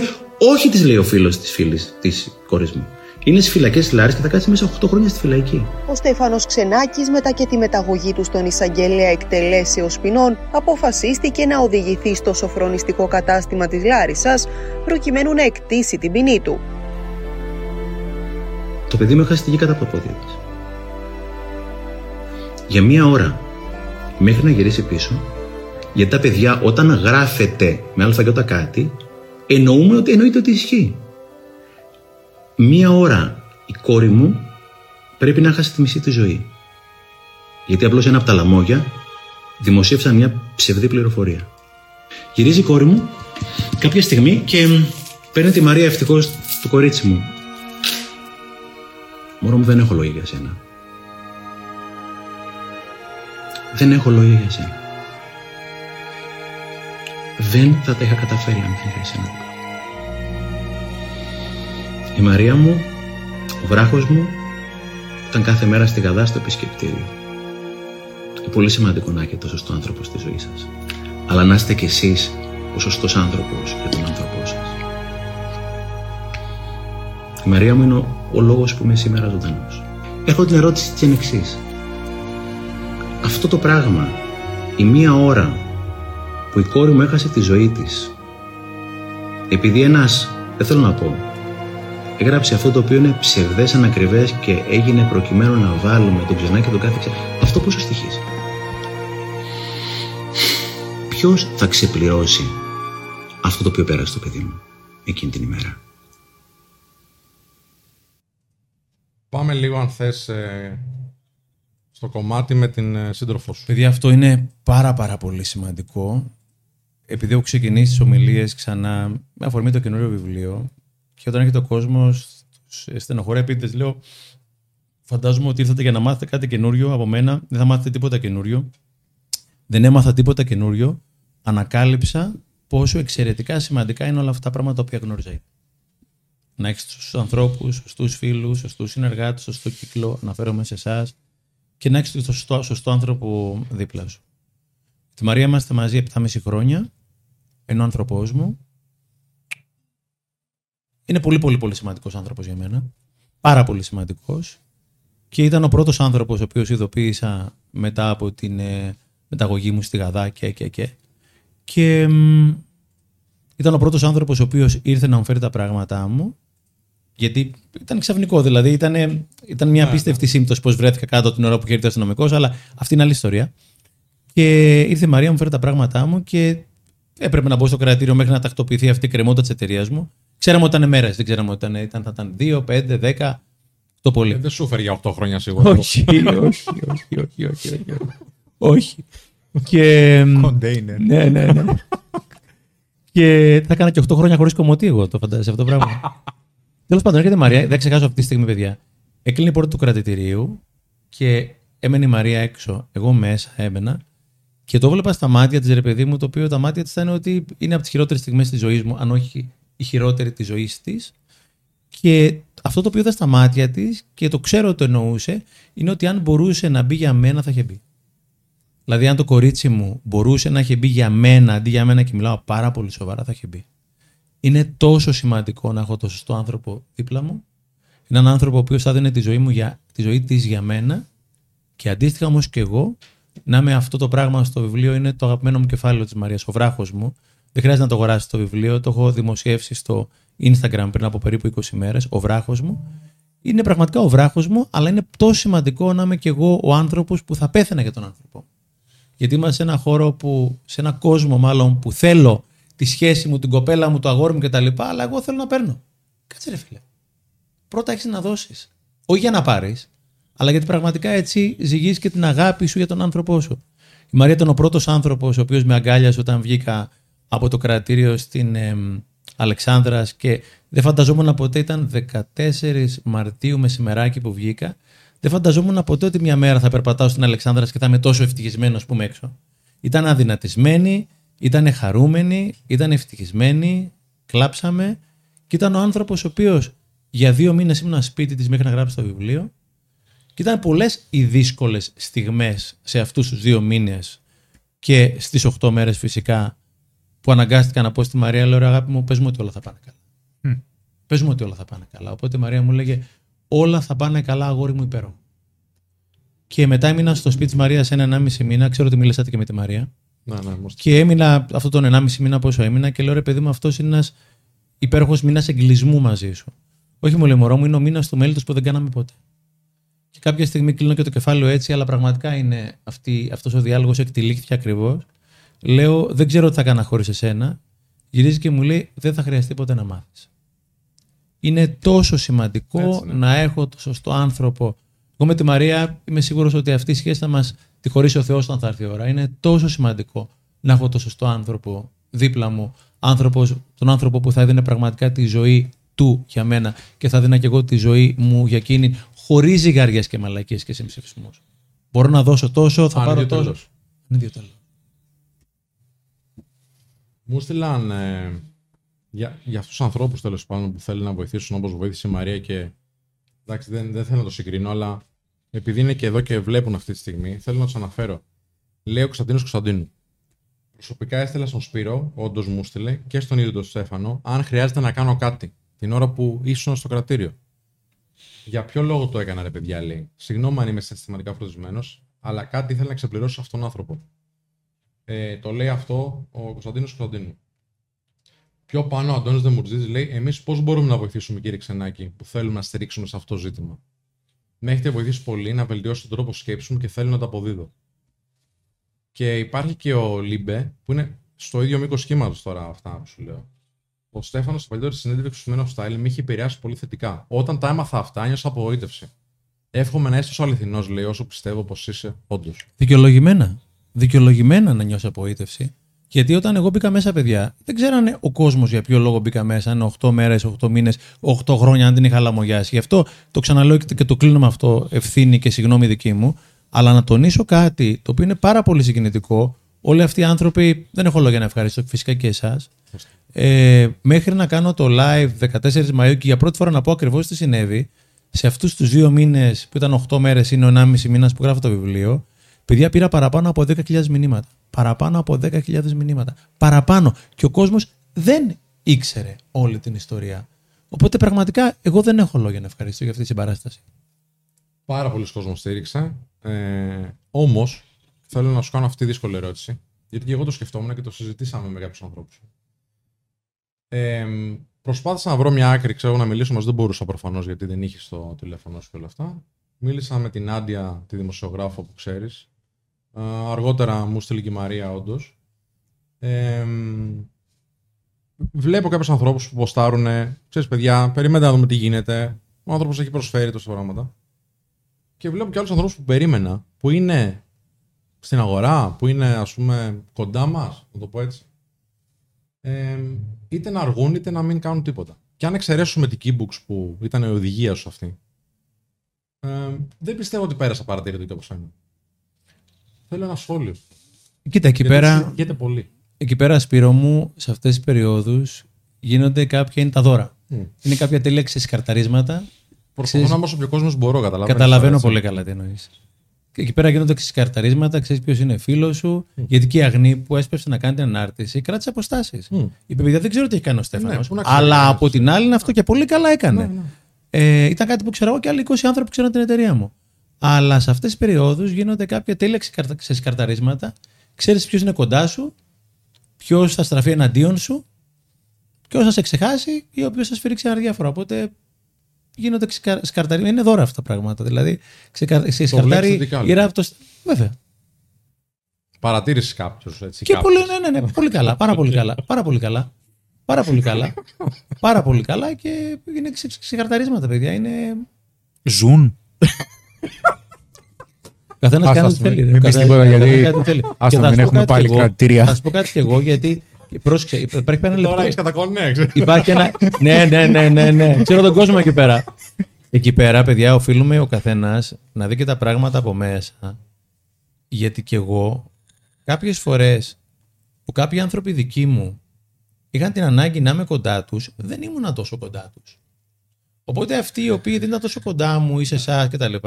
Δεν είναι άνθρωποι οι οποίοι κατά ανάγκη κακοί ή οτιδήποτε. Εμένα ήρθαν το τελευταίο χρονικό διάστημα κάποιοι άνθρωποι και λέγανε Εργαμό, το ξέρεις τι, δεν ήξερα την ιστορία. Και τώρα που την ξέρω την ιστορία, αισθάνομαι άσχημα το ένα το άλλο. Είχα ένα θέμα με το παιδί μου, δεν ξέρω τι. Πες ότι είμαι και λίγο μαλάκας, ρε παιδί μου, και ότι μετά από τρεις μήνες. Εγώ έχω υπάρξει σε αυτή την περίπτωση. Όπου φίλοι που μου είχαν την ανάγκη μου δεν ήμουν εκεί όσο κοντά περιμένανε Σπύρο και Χρήστο και φίλοι μου. Οπότε ας μην τους κρίνουμε και αυτούς τους ανθρώπους, γιατί έχω υπάρξει και εγώ στην πλευρά των ανθρώπων. Συμβατότητα. Μαζί σου. Μαζί Δεν σου. λέω τώρα, Αλλά σιγά. πέρα από τη συμβατότητα, μπορεί κάποιος να έχει αντανακλαστικά αργότερα. Δηλαδή, εγώ μετά από τρει-πέντε μήνες που πέρασε φίλος με ένα πολύ σημαντικό θέμα με την υγεία του πατέρα του, δεν ήμουν εκεί. Και κάποια στιγμή πήγαμε για ποτά και μου είχε πει ρε εσύ, ρε Μαλάκα, έλειπες τότε που σε είχα ανάγκη. Και του λέω: Έχεις δίκιο. Και δεν ήταν ότι δεν ήμασταν συμβατοί, όχι. Απλώς εγώ ήμουν λίγο στον κόσμο. Έλα οπότε- τώρα, να σου πω κάτι, Στέφανε. Μαζί σου συμφωνώ απόλυτα και δεν είναι για να κρίνουμε. Αλλά εντάξει τώρα, δεν σε πειράζει. Σε πειράζει τώρα, δεν γίνεται. Τουλάχιστον να μην Εμένα είναι με το πέρα πειράζει από όταν μένα. κάποιοι, εμένα με πειράζει, όταν κάποιοι συνεργάτες που τους πήρα τηλέφωνο δεν μου απαντήσαν το τηλέφωνο καν. Βγες. Στεφάνακο, τι κάνεις, είσαι καλά, οκ, εντάξει. Αλλά ξέρεις, όταν σου παίρνει άλλο τηλέφωνο και πριν γίνει αυτό το πράγμα, με έπαιρνες 10 τηλέφωνα γιατί χρειαζόταν τη συνεργασία μου και τα λοιπά και τώρα σε παίρνω δεν απαντάς, αυτό με ενοχλεί. Ναι, βέβαια. Εννοείται ρε, εσύ. Άλλο αυτό, και απλώς είναι πολλές διαβαθμίσεις αυτή την ερώτηση που έκανες. Το παίρνω για κομπλιμέντο. αυτό. Αγόρια. Ε, έχω, έχω πάρα πολλά σχόλια. Αν θες να, να πούμε κάποια Ό,τι θέλεις. με τους ανθρώπους εδώ. Λέει ο Νίκος, ακούγεται υπέροχη σχέση. Πώς θα έχετε καταφέρει να έχετε μια τόσο όμορφη σχέση με τη Μαρία, τι έχετε κάνει ώστε να υπάρχει με τη διασύνδεση. δεν με, τη- η, η παιδιά στις σχέσεις μας, γιατί προκύπτουν δηλαδή μέσα από αυτό το, την περιπέτειά μου, ήταν τόσο πολύτιμη. Δηλαδή, η Ρίστον Παρόδο, εγώ ήμουν κάτω από το σπίτι μου το μοναδικό πεντάλεπτο που ήρθε κάποιος από το αναζητήσεων για να με αναζητη- αναζητήσει. Τυχαία. Αν είχα έτσι. κατέβει πέντε λεπτά νωρίτερα ή αργότερα, δεν θα με είχαν βρει ποτέ. Και μετά από μια εβδομάδα θα είχα τελειώσει με τους συμψηφίου. ναι, ναι. Δεν θα γίνει τίποτα Δεν θα ποτέ. γίνει τίποτα. Μετά από την ιστορία αυτή, ευγνωμονώ όσο παράξενο και να ακούγεται που κατέβηκα το συγκεκριμένο πεντάλεπτο. Δεν θα ήταν η ζωή μου η ίδια. Δεν σου λέω ότι ήταν εύκολο, ήταν πολύ δύσκολο. Παρά το τραύμα. Τεράστιο τραύμα. Το ζυγίζεις και λες καλύτερα που μου τυχε. Ναι. Δεν λες τώρα. Ναι, ρε φίλε. Αλήθεια. Ε, στο κομμάτι της σχέσης είναι τόσο πολλά δηλαδή. Για τη σχέση τώρα μιλάμε. Τώρα πάμε για τη συγκεκριμένα. σχέση να Αλλά πούμε. ξέρεις, είναι και Έκα- το βιβλίο να μου πεις, ναι, είναι Ναι, πολλά. ναι, ναι. Είναι πολλά που έρχονται. Ε, το κομμάτι της σχέσης που λέει ο- το μικρό του όνομα του φίλου μας. Το είπε αυτό. Ω, μισό λεπτάκι γιατί αλλάζει. ξέρεις, Ναι, πάνω. συγγνώμη. Ωραία. Ναι, άμα το βρεις επειδή δεν έχει σημασία. Συνέχισε εσύ την κουβέντα. Ε, μην περιμένετε σε μια. που δεν είμαι ο ειδικός, είστε πολύ πιο ειδικοί από μένα στο κομμάτι αυτό. Ο Νίκος. μην, ο Νίκος, φίλε Νίκο, μην περιμένετε τα πράγματα να είναι καλά, χαχαχού, χαχαχά. Εμένα με τη Μαρία μας έχουν φέρει πιο κοντά οι δύσκολες συζητήσεις. Τα δύσκολα θέματα, αυτά τα οποία παλιότερα, πριν κάνω τόσα χρόνια ψυχοθεραπεία και δουλέψω με τον εαυτό μου, ήταν αυτά τα οποία θα απέφευγα. Η Μαρία δεν μου χαρίζεται. Θα πει τα πράγματα με το όνομά της, με το όνομά τους. Το ίδιο και εγώ σε εκείνη. Άρα ουσιαστικά είναι οι δύσκολες συζητήσεις που μας φέρανε πάρα πολύ κοντά και είναι πάρα πολλές φορές η ανάγκη η δική μου να έχω κάποιον να με ακούσει. Γιατί η Μαρία θα με ακούσει και ξέρει πότε να μου ακούσει και πότε να μου μιλήσει. Δεν είναι κατευθείαν να μου πει ότι ξέρεις αυτό και θα το πει, δεν θα μου χαριστεί, αλλά υπάρχει αυτή η ενσυναίσθηση που θα κάτσει, θα με ακούσει και ξέρει πότε θέλω να μου πει κάτι, πότε όχι. Δεν υπάρχει περίπτωση να μου το πει, να μην μου το πει, αλλά θα επιλέξει ένα timing. Είναι οι Να. δύσκολες Γιατί συζητήσεις σε που μας ξέρει έχουν, τώρα φέρει, τόσα χρόνια. και μας έχουν φέρει πάρα, πάρα πολύ κοντά. Και είναι και η ευθύτητα της σχέσης μου. Γιατί η Μαρία έχει το παιδί της, εγώ έχω τα παιδιά μου. Θα μπορούσαμε κάλλιστα εγώ να πάω να τριπλάρω, να πάω να το παίξω ο μπαμπάς του γιού της ή εκείνη η μαμά των κορών μου. Είναι μια έντιμη, ειλικρινής και ευθεία σχέση. Η οποία είναι πολλές φορές τόσο ευθεία που δημιουργεί συγκρούσεις, αλλά είναι χίλιες φορές καλύτερα να έχεις συγκρούσεις από την ευθύτητα παρά να δημιουργηθούν συγκρούσεις από μαζεμένα, αποθυμένα και συζητήσεις και αλήθειες που δεν κάναμε ποτέ και να γίνει ένα μεγάλο μπαμ μετά. Χωρίς να επεκταθώ πάρα πολύ, θα πω ότι υπάρχουν αρκετά σχόλια που λένε για αυτή την κουβέντα που κάνατε οι δυο σας σχετικά με την ελευθερία του λόγου και αν θα έπρεπε και πώς θα έπρεπε να υπάρχει και ποιοι ακούγονται και ποιοι δεν ακούγονται. Και για την αυτοβελτίωση που συζητούσαμε. Υπάρχουν πάρα πολλά σχόλια πολύ θετικά ότι περιμένει ο κόσμος με την κουβέντα κάποια στιγμή. Ναι, βέβαια. Απλά, παιδιά, ε, ε, πρέπει να γίνει αυτή η κουβέντα και σας το λέω και σαν Χριστός και με όλους τους ανθρώπους που είμαστε εδώ πέρα, γιατί είμαστε αντιπρόσωποι της αυτοβελτίωσης. Κάποιες κουβέντες δυστυχώς δεν μπορούμε να τις κάνουμε. Δεν μας επιτρέπεται να τις κάνουμε γιατί θα μας σταυρώσουν. Δεν υπάρχει ελευθερία λόγου. Μακάρι να μπορούσαμε να πούμε πράγματα που βλέπαμε, να- μακάρι να μπορούσαμε να πούμε την άποψή μας, αλλά ο κόσμος έχει γίνει ευαίσθητος. Και μας ενοχλούν όλα. Και κάποια πράγματα δεν μπορούμε πια να τα πούμε. Δεν μπορούμε να εκφραστούμε όπως εκφραζόμασταν. Δεν μπορούμε να εκφραστούμε όπως εκφραζόμασταν δύο και τρία χρόνια πριν, τέσσερα. Με αυτά τα απλά κεντρικά που βλέπατε, που τα λέγαμε διαφορετικά και τα λέγαμε και πιο ευθέως κάποια πράγματα και μπορούσαμε και φωνάζαμε, μπορούσαμε και λέγαμε κάποια πράγματα. Δεν μπορούμε. Θέλουμε να το κάνουμε, αλλά δεν μπορούμε. Αυτή είναι μία αλήθεια. Γιατί πραγματικά με ενόχλησε. Γιατί κάποιοι άνθρωποι που δεν έχουν ιδέα τι σημαίνει αυτοβελτίωση, νομίζουν ότι αυτοβελτίωση σημαίνει ότι νιώθω καλά, ό,τι να είναι, ας πούμε, δεν έχουν ιδέα. Εντάξει, νιώθω καλά, ό,τι να είναι Ή πρέπει να χαμογελάω και καλά συνέχεια. δεν έχουν ιδέα. Εντάξει, που σου λέει ο άλλος, ας πούμε, γιατί να πάω στον ψυχολόγο. Δεν έχω κάτι, ας πούμε. Λες και είσαι υποχρεωμένος να το κάνεις, ας πούμε. Anyway, ε, και εκείνη τη στιγμή ήταν λες και ψαχνόταν ευκαιρία να χτυπηθεί η αυτοβελτίωση και ξέρεις γιατί ήταν, ξέρετε παιδιά γιατί θέλουν όλοι να χτυπηθεί η αυτοβελτίωση.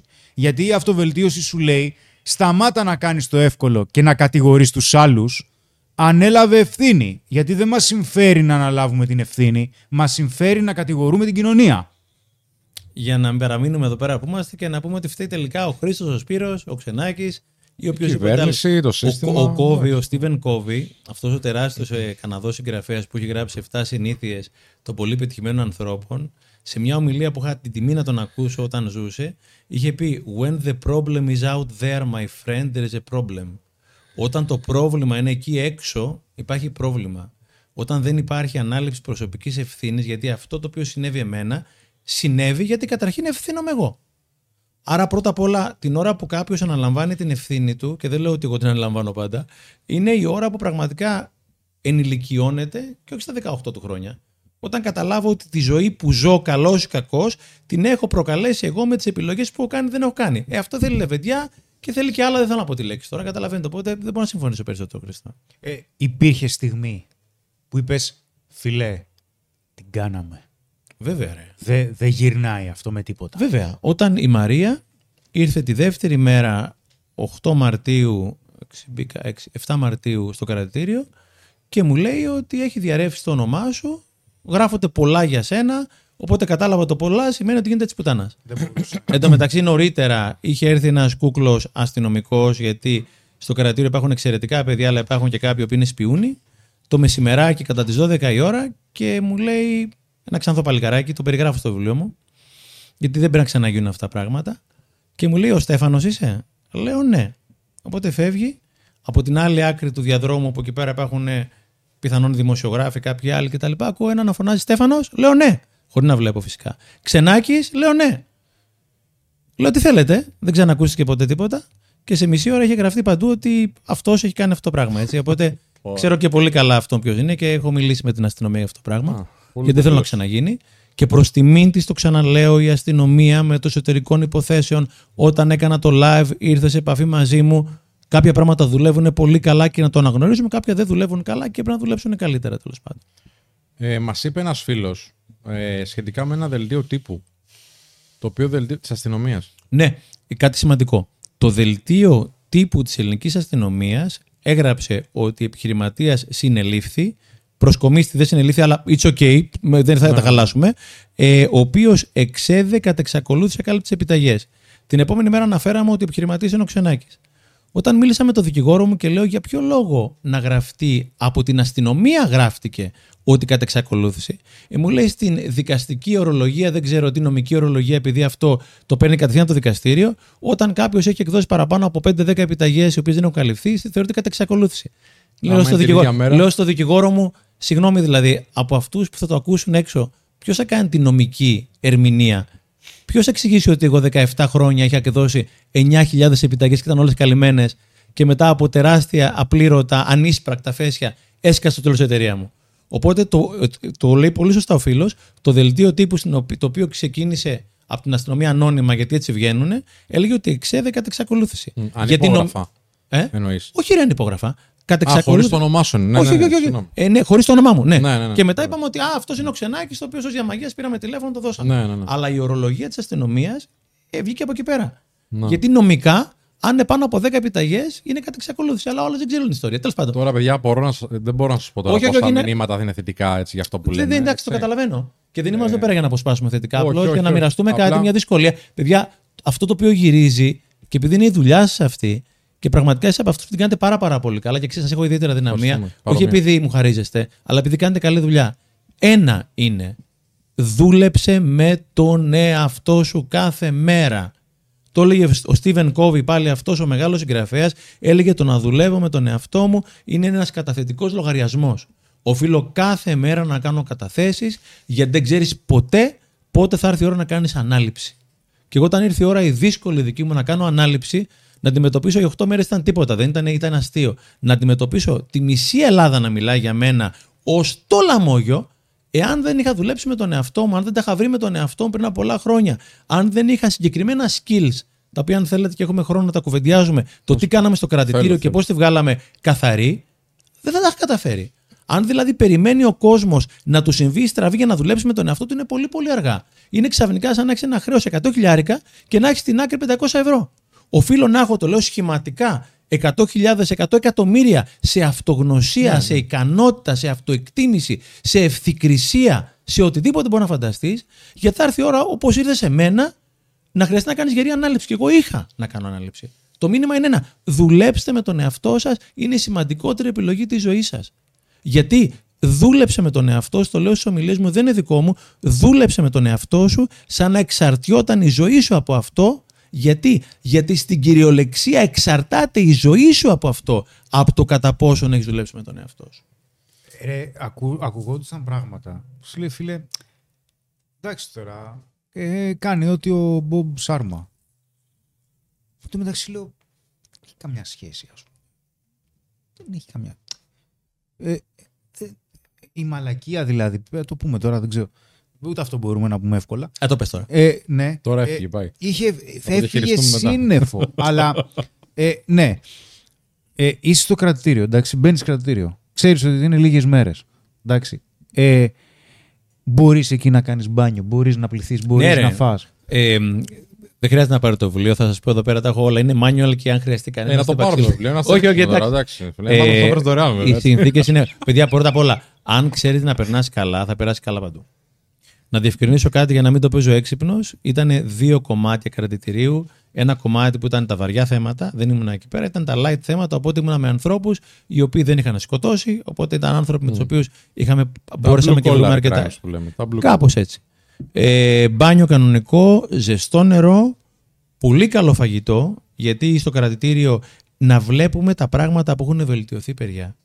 Ε, το φαγητό το οποίο έχουν οι κρατούμενοι είναι το ίδιο με αυτό που είχε η αστυνομία, είναι το ίδιο μαγειρίο. Ζεστό νερό, κανονικά για μπάνιο, καθαριότητα. Οι περισσότεροι αστυνομικοί, όχι όλοι, εξαιρετικά παιδιά και δεν είχαν ιδέα οι περισσότεροι ποιος είμαι. Ε, πολύ καλές συνθήκες και πραγματικά, το ξαναλέω, αν ξέρεις να περνάς καλά, διαβάστε τη βιογραφία του Μαντέλα, παιδιά. Ο Μαντέλα ήταν στο Ρόμπιν Island σε ένα κελί 1 επί 2 και του απαγορεύτηκε 2 επί 2 νομίζω. Του απαγορεύτηκε να πάει στην κηδεία του παιδιού του. Και αυτός ο άνθρωπος, ο Μαν- του Μαντέλα, το Apartheid, αυτός ο άνθρωπος φωτίστηκε μες στη φυλακή. Έκανε κάθε μέρα στο κελί του 2 επί 2 γυμναστική. Αν έχεις μάθει να είσαι ελεύθερος, θα είσαι ελεύθερος και πίσω από τα σίδερα. Αν μάθεις να είσαι φυλακισμένος, θα είσαι και στις Μαλδίβες φυλακισμένος. Είναι εσωτερική ιστορία το πώς περνάς. Δισκομπάλες μέσα στο κρατητήριο. εν τω μεταξύ. Ξέρω εγώ. Γυμναστικές. παιδιά, απλά, παιδιά, προσέξτε. Πόσο απλά είναι τα πράγματα, πόσο απλά, όχι εύκολα, αλλά αν το έχεις δουλέψει. Ήμασταν γύρω στα 20 άτομα εκεί πέρα.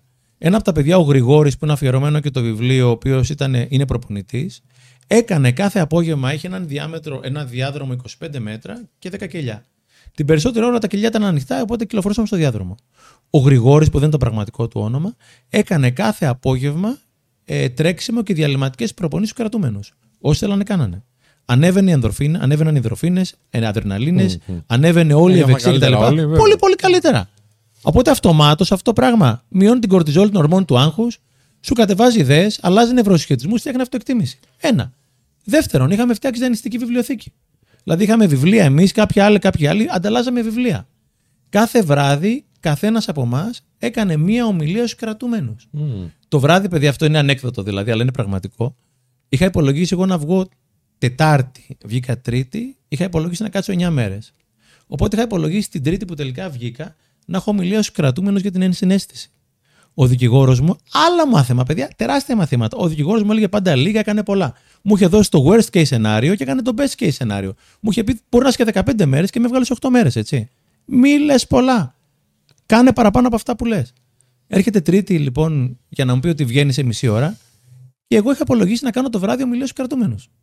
Του λέω: «Ρε Παυσανία, χάρηκα από τη μία φυσικά πάρα, πάρα πολύ και μετά έχω δεύτερη σκέψη. Του λέω: Μπορώ να μείνω μια μέρα ακόμα γιατί έχω ομιλία στους κρατούμενους σήμερα. Μου λέει: Θα σε σκοτώσω τώρα, μου λέει. Όνομα και πράγμα Τώρα θα Πασχανία σκοτώ- κι αυτός. Ναι, τώρα θα σε σκοτώσω. δηλαδή, λέω κάποια στιγμή ότι πρέπει να είναι η μοναδική φορά στην ιστορία κρατηρίων και φυλακών που ένας κρατούμενος ζήτησε να κάτσει μια μέρα παραπάνω, έτσι. Γίνανε απίστευτα πράγματα. Τελικά βγήκα τρίτη προφανώς. Αλλά όταν έχεις μάθει να περνάς καλά, θα περάσεις καλά παντού. Θα βρεις σωστούς ανθρώπους, βρήκα τη σωστή ομάδα, ήμουνα με τους σωστούς ανθρώπους στο ίδιο κελί, περπατούσαμε, διαβάζαμε, μιλάγαμε, επικοινωνούσαμε, κλαίγαμε. Παιδιά, απίστευτη ενσυναίσθηση εκεί πέρα μέσα, έτσι. Απίστευτη ενσυναίσθηση, όχι μαλακίες εδώ πέρα με τα social media. Όταν ένας είχε πρόβλημα, ήμασταν πάνω του όλοι μαζί να βοηθήσουμε. Φοβερό. Έζησα κάποια από τα δυνατότερα συναισθήματα που έχω ζήσει ποτέ στη ζωή μου. Είδα κρατούμενους να μοιράζουν το τελευταίο τσιγάρο τους με έναν κρατούμενο καινούριο, ο οποίος μπήκε το απόγευμα. Αυτά τα πράγματα τα οποία βίωσα μέσα, έντονα συναισθήματα, δεν θυμάμαι κατά πόσον τα έχω ξανανιώσει ποτέ στη ζωή μου. Φοβερό. Ο άλλος εκεί πέρα μέσα είναι η οικογένειά σου, είναι ο αδερφός σου, είναι η κοπέλα σου, είναι το αγόρι σου, είναι το αίμα σου. Και όταν κάποια στιγμή ήμασταν με άλλους τρεις κρατούμενους στο ίδιο κελί και έναν από αυτά τα παιδιά, ο Μπεν, τον λέω στο βιβλίο, δεν είναι το πραγματικό του όνομα, τον φωνάξανε, έτρεμα, μην τυχόν και βγει πριν από μένα. Από τη μία ήθελα να βγει πριν από μένα γιατί είναι φίλος μου, αλλά από την άλλη η ζωή μου εξαρτιόταν από αυτόν. Ήταν αδερφός μου εκεί πέρα μέσα, έτσι. Λέει, είναι εδώ μαζί μας η Ξένια Κούρτογλου. Focus Barry. Αγαπημένη ξένια. Να. Στεφανάκο, πέστα γιατί εγώ τουλάχιστον ξέρω πολύ καλά τι έγινε στην αγορά πριν 10 χρόνια. Όσο για τη δουλειά μου τον εαυτό, το αποδεικνύει η πράξη. Πολλές καρδούλες. Ιστορική εταιρεία η Focus Barry. Τι λες τώρα. Έχετε συνεργαστεί με την Ξένια; Βέβαια. Πολλά, πολλά, πολλά. Και πολλά ξέρει, χρόνια. λέει. Πολλά, πολλά, πολλά χρόνια. Εκπληκτική Ξένια, γεια σου ξανά. Και σαν άνθρωπος και σαν επιχειρηματίας και έχει δουλέψει με τον εαυτό της και είναι. Άστο, εντάξει. Υποδειγματικής σε πάρα Θα, πολλά. θα είστε Εξαιρετική- καλεσμένοι εξαιρετική- σύντομα. εδώ, Εξαιρετική εσύ. μάνα. Και έχει κάνει μια πολύ ωραία έρευνα, η Focus Bar, η εταιρεία της δηλαδή, για την αυτοβελτίωση γενικότερα. Και θα είναι ωραία να την παρουσιάσουμε. Τέλεια. Και είναι η καθήλυνα αρμόδια εξένια, ξέρει πάρα πολύ. Λοιπόν, λέει εδώ ένας φίλος. Φήμες λένε ότι οι συγκρατούμενοι ίσως στο κρατήριο μετά από 8 μέρες αυτοβελτίωσης έγιναν επιχειρηματίες με Lamborghini. καλό, καλό, καλό. Είναι, είναι σε κάποιες, κάπου αλλού είναι συγκρατούμενοι μου, τέλος πάντων δεν έχει σημασία που είναι και περιμένω, επειδή δεν είναι για πολύ σημαντικά θέματα, περιμένω σύντομα να τσέχω κοντά για να παρουσιάσουμε στο βιβλίο. δεν ήταν, ναι, δεν ήταν σημαντικές οι ποινές, ας πούμε το πούμε έτσι. Και είναι ποινές που πληρώνονται, Ε, μεταξύ- ρε, και τελειώνει. Ό,τι Ε, λέει ο νόμο. Όχι όλες. Ναι, οι όχι δικές μου όλες. ήταν οικονομικές, κάποιες άλλες όχι. Αλλά είχε τόσο πολύ γέλιο και κλάμα. Όταν εγώ μπήκα μέσα τέλος πάντων, ε, την πρώτη μέρα, δηλαδή τη δεύτερη μέρα γνώρισα τα παιδιά που γίνανε τα αδέρφια μου. Οπότε ο Μπεν ήταν ο μέντοράς μου. Οπότε μου είχε πει ένας από τους Ο άγραφου παλιός κανόνες. και καλά, ας πούμε. Ναι, ή πιο παλιός, ήταν 30 μέρες στο κρατητήριο. και μου Για λέει: σπίτι. Ένας από τους βασικούς κανόνες είναι ότι δεν ρωτάς ποτέ τον άλλον για ποιο λόγο είναι μέσα. Μου λέει: Το κατάλαβες, λέω ναι. Την προηγούμενη μέρα τους είχα ρωτήσει όλους. δηλαδή κλασικό δηλαδή. Έτσι. δηλαδή είχε γέλιο και κλάμα και πραγματικά έρχεται στιγμές που δεν πρέπει να χάσει ποτέ το χιούμορ σου. Ξυπνάγαμε στο κελί, εγώ ξυπνούσα πάντα πρώτος. Και μετά ξυπνούσε ο Μπεν, του λέω: Τι κάνεις, τι γίνεται κτλ. Μου λέει: Λέω να πάω για δουλειά. Και το έκανα εικόνα δηλαδή ότι βγαίνει έξω, περνάει το φίλο και φίλε και του λέει πάω για δουλειά. Δηλαδή είχα, είχα σκάσει τα γέλια δηλαδή. Δηλαδή την στιγμή που είσαι στα ζώρικα, εάν δεν έχεις το χιούμορ, δεν το καταφέρεις. Στο διπλανό κελί ήταν ένας Βούλγαρος κάποια στιγμή, ο Ρούμεν.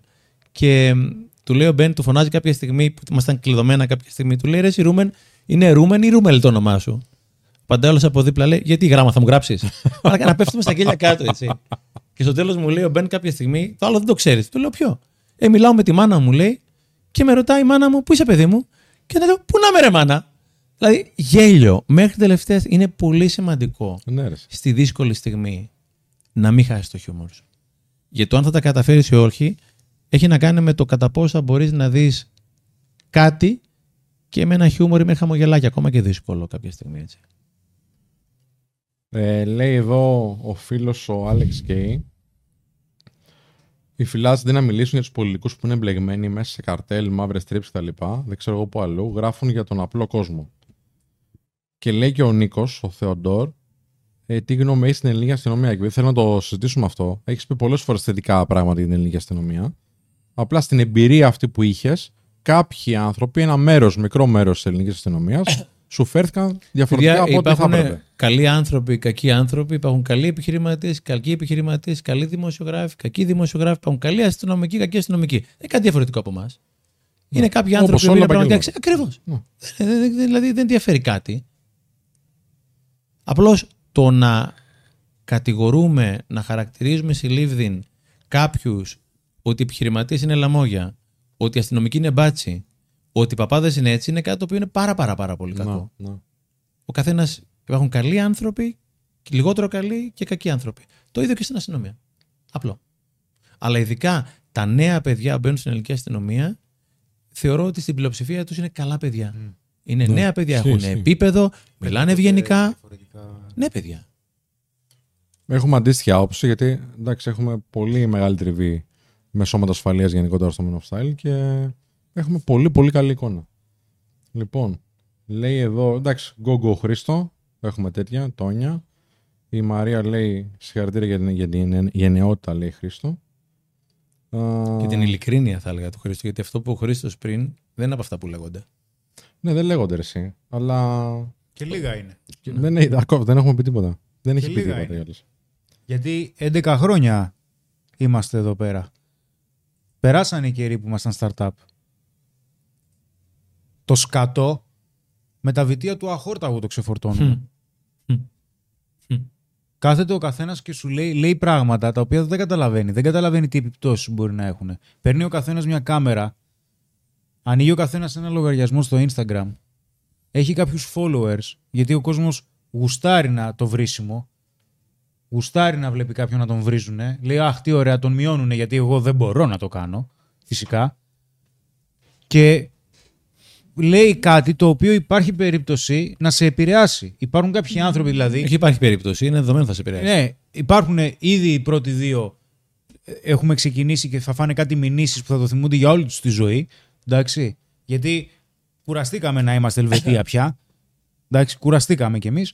Εντάξει. Και λέει κάποια πράγματα και σου λέει, ο άλλος λέει το παίζει ας πούμε νομίζει και δίνει συμβουλή. Φιλέ, έχουμε ψυχολόγους. Δεν, δεν γίνεται Υπάρχουν τυχαία. ειδικοί. Καταλαβαίνεις ότι έχουμε ψυχολόγους που κουράρουν ανθρώπους ζώο και είναι σε μια θεραπευτική διαδικασία πολύ, πολύ λεπτή και μπορεί να ακούσουν την παπάντζα που λες και να επηρεαστεί η ζωή τους. Αυτό είναι που λένε ευθύνη, γιατί δεν ξέρεις με τι να ασχοληθείς. Είναι τρομερό. Όπως πολλοί ασχολήθηκαν με σένα. Που Υπάρχουν η κάποιοι οικογένειά σου- επίσης. Υπάρχουν κάποιοι που είναι επαγγελματίες haters, δεν ασχολήθηκα ποτέ, ενημερώθηκα. Υπάρχει κάποιο site το οποίο είναι επαγγελματικό hating site, το οποίο τρελαίνεται να ασχολείται με ανθρώπους σαν και εμένα, σαν τον Κοέλιο κτλ. Και μ, ένα site το οποίο του αρέσει να προβοκάρει για να γίνω πιο συγκεκριμένος τέλος πάντων. Αυτή τέλος πάντων δεν ασχολήθηκα ποτέ, κατάλαβα μα... κανένα. δεν, ασχολούμαι ποτέ μαζί, δεν ασχολήθηκα ποτέ μαζί τη, οι οποίοι από ό,τι έμαθα με σκίσαν με πρίωνα κορδέλα. Τέλος πάντων, όταν εγώ τελείωσα, γράψα το βιβλίο κτλ., έβαλα κάποιο πολύ δικό μου άνθρωπο να μιλήσει με έναν διευθ- διευθυντή εκεί πέρα. Και να πήρε παιδί ο Ξενάκη, θέλει να έρθει να τα πείτε. Μια συνέντευξη, να κάνει μια συνέντευξη, γιατί μπορεί να κάνει λάθος άνθρωπος. Δηλαδή να μιλήσουμε, δεν είναι να με βαράσω σκοτάδι. Να έρθω να κάνω μια κουβέντα. Θες να κάνω μια κουβέντα; Μία εβδομάδα ο άνθρωπος που ζήτησα μια συνέντευξη από αυτούς ε, δεν πήρε ποτέ απάντηση. Όταν πήρε τηλέφωνο ο άνθρωπος, ο γνωστός μου, κάποιον διευθυντή εκεί πέρα, να πει τελικά τι έγινε με αυτό; Θα κάνουμε τη συνέντευξη με τον Ξενάκη. Με τον Ξενάκη. Ε, άστο καλύτερα, μήπως από Σεπτέμβριο, αυτοί οι άνθρωποι που μας παρακολουθούν, μην νομίζουν ότι κάνουμε κανένα πλυντήριο. Τι λες ρε φίλε, έχεις τα αρχίδια να τα πούμε; Όταν ήμουν εγώ κλεισμένος ή όταν δεν μπορούσα, με έγδερνες. Σου λέω τώρα να μιλήσουμε. Έχεις τα αρχίδια να μιλήσουμε γιατί εγώ τα έχω. Δεν διάβασα πουθενά ότι βγήκες. Καλά, έτσι, έτσι, έτσι γίνεται, έτσι γίνεται συνήθως. Άρα τελικά τι θέλω να πω την αλήθεια, θέλω να μαζέψω τα πελατάκια μου.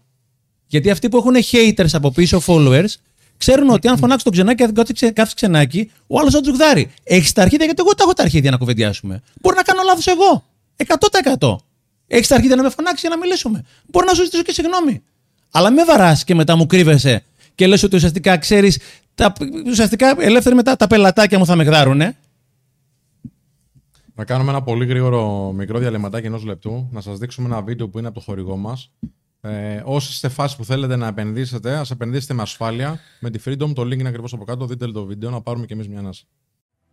Ξέρεις πολύ καλά πόσο σημαντικό είναι για μας να επενδύουμε στον εαυτό μας καθημερινά. Και αν θέλεις και εσύ να επενδύσεις, δεν υπάρχει καλύτερη πλατφόρμα από το σημερινό χορηγό μας, τη Freedom 24. Άνοιξε τώρα ένα λογαριασμό D-Account για να παίρνεις 2,5% ετησίως σε καταθέσεις ευρώ σε καθημερινή βάση. Το D-Account προσφέρει πρόσβαση σε 1 εκατομμύριο μετοχές, σε ETF, stock options και άλλα χρηματοοικονομικά μέσα, προαγορέ προσφορές νέων μετοχών στην αγορά, καλύτερες τιμές και δίκαιες προμήθειες. Επίσης, διαθέτει τη χαμηλότερη τιμή σε stock options στην Ευρώπη με 0,65 δολάρια ανά παραγγελία. Και γιατί να επιλέξεις Freedom 24, επειδή είναι ευρωπαϊκή θηγατρική της Αμερικάνικης εταιρείας Freedom Holding Corporation, εισηγμένη σε Nasdaq, είναι αξιόπιστη, διαφανής και ελέγχεται και από CySEC και από BaFin και από SEC. Τι άλλο θες; Πάτησε το παρακάτω link για να φτιάξεις και εσύ τώρα το δικό σου επενδυτικό λογαριασμό στη Freedom 24. Και επανήλθαμε. Θα πάω λίγο στα μηνύματα του κόσμου, αν θέλετε. Λοιπόν, λέει ο Μάικ: Η διαφορά μεταξύ αποτυχημένου και επιτυχημένου είναι ότι ο αποτυχημένος μένει στον πόνο και βγάζει μίσος και ο επιτυχημένος έκανε τον πόνο καύσιμο και πάει εκεί που θέλει. Και έκανες αυτήν την ιστορία καύσιμο και δημιούργησες το 8 ημέρες μέσα το βιβλίο. Ναι, αυτό το γράψα, θέλω να είμαι πολύ ειλικρινής, το γράψα για μένα. Το δείξουμε λίγο. Ε, Δείξτε το λίγο για λόγους δικούς μου τέλος πάντων. Okay, Έλα, στο εκτιμώ. πάρε κόσμος τώρα, Thank you, εντάξει, ρε. σιγά, Thank ρε, you. Αλλά σιγά. είναι, όχι, το, το, κάνα, το, αυτό κάνα για την πάρτι μου. Είχα ανάγκη εγώ να το γράψω. Και θα το έγραφα ακόμα και αν ήμουν ο μόνος που θα το διάβαζα. Οπότε το μ, έγραψα γι' αυτό. Αυτά είναι τρία. Τα τρία είναι για τους φίλους μας, έτσι. Ευχαριστούμε πολύ. Τι λες τώρα, εγώ ευχαριστώ. Λοιπόν, ε, λέει ο. Ο Χρήστο λέει: Συγχαρητήρια, κύριε, κάθε φορά όλο και ποιοτικότερε οι συζητήσεις σας. Ευχαριστούμε πάρα πολύ, Χρήστο. Ο Πάνος λέει: Φωνάζει ζω, ζω, ζω. Και από μένα λέει: Συμφωνώ. Ε, Όποιος προάγει αξία, λέει ο Αντώνης, που δημιουργεί ηρωική, βάρβαρη προσωπικότητα έναντι ενός σάπιου συστήματος που ζητά παθητικούς αδύναμους, με την πρώτη ευκαιρία προσπαθούν να θολώσουν το φως. Το φως όμως πάντα λάμπει. Ωραίο. Ο Πέτρος λέει: Όπως σχολίαζαν για την εμφάνιση του συγχωρεμένου Γεωργίου, χωρίς να ξέρουν τι κουβάλαγε μέσα του, υπάρχει κριτική χωρίς επιπτώσεις και αυτό είναι πολύ κακό. Όνομα απολύτως. Υπήρχε πάντα, αλλά έχει γίνει χειρότερο τώρα. Δεν πρέπει κάποιοι άνθρωποι. Καλή ώρα όπως κάνεις τώρα εσύ. Εμείς με τον το δικό μας τρόπο να σηκώσουμε λίγο ανάστημα. Ναι. Να πούμε μερικά πράγματα. Ε, είμαι 100% κάποια πράγματα που είναι εκτός ορίων, το ξαναλέω, όπως η Μπεκατόρου μίλησε και πλέον το κομμάτι της σεξουαλικής παρενόχλησης ή βιασμού οτιδήποτε άλλο είναι κάτι το οποίο είναι εντελώς έκνομο, πρέπει να ευαισθητοποιήσουμε τον κόσμο ότι υπάρχουν και, άλλου, και, άλλες, και, άλλο- και άλλων μορφών κακοποίησης όπως αυτές που κουβεντιάσαμε, τις οποίες πραγματικά πρέπει να αναδείξουμε.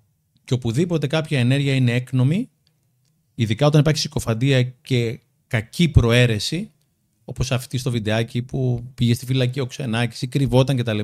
Πρέπει να υπάρχουν υποδειγματικές συνέπειες. Δεν είμαι εγώ αυτός να τις ορίσω. Αλλά μου θυμίζει στην Αμερική πρόσφατα που μ, η Dominion, αυτή η εταιρεία που μετρούσε ψήφους, έκανε μια τεράστια αγωγή στο Fox Channel που λειτουργούσε κατά εντολή του Τραμπ, το οποίο ούτε λίγο ούτε πολύ έλεγε ότι αυτή η εταιρεία έκανε εμ, λαμογιά και ότι ουσιαστικά νοθεία μάλλον στην καταμέτρηση των ψήφων και τους κυνήγησε για 1,5 δισεκατομμύριο δολάρια και πήρε 800 εκατομμύρια. Νομίζω έχουν έρθει η ώρα και στην Ελλάδα κάποιες αγωγές να είναι του εκατομμυρίου για να μην ξαναγίνουν κάποια τέτοια πράγματα. Καλά, εντάξει, τους τελειώνεις με το εκατομμύριο. Δηλαδή, εάν υπολογίσω ποιοι είναι αυτοί που είπαν κάποια πράγματα, ε, ένα πολύ μεγάλο ποσοστό κλείνουν. ε, θα έπρεπε αυτοί, και δεν είμαι ο, Και να το ο δικαστό σκεφτούν. του κρίνει, θα έπρεπε αυτοί να το σκεφτούν πριν το κάνουν. Γιατί αυτό το οποίο κάνουν, το business model, είναι εξιστήματος τέτοιο ώστε να γδέρνει και αυτή η ανθρωποφαγιά κτλ. Αλλά ξέρεις, επειδή η αγάπη δεν είναι να λέω πω πω το Σπύρο, το Χρήστο γδάρανε, πω πω τι κρίμα. Αλλά η αγάπη έχει ευθύνη, έτσι. Να κάνει οποιοδήποτε χρειάζεται. Εγώ θα το κάνω, το έχω ήδη ξεκινήσει δηλαδή, οτιδήποτε χρειάζεται για να μην ξαναγίνει αυτό το πράγμα. Λέει ο Γιώργος, το eye for an eye, ε, οφθαλμός αντί οφθαλμού, ποτέ δεν είναι λύση, λέει. Οι καοπροαίρετοι ε, φαίνονται και βγαίνουν στην επιφάνεια.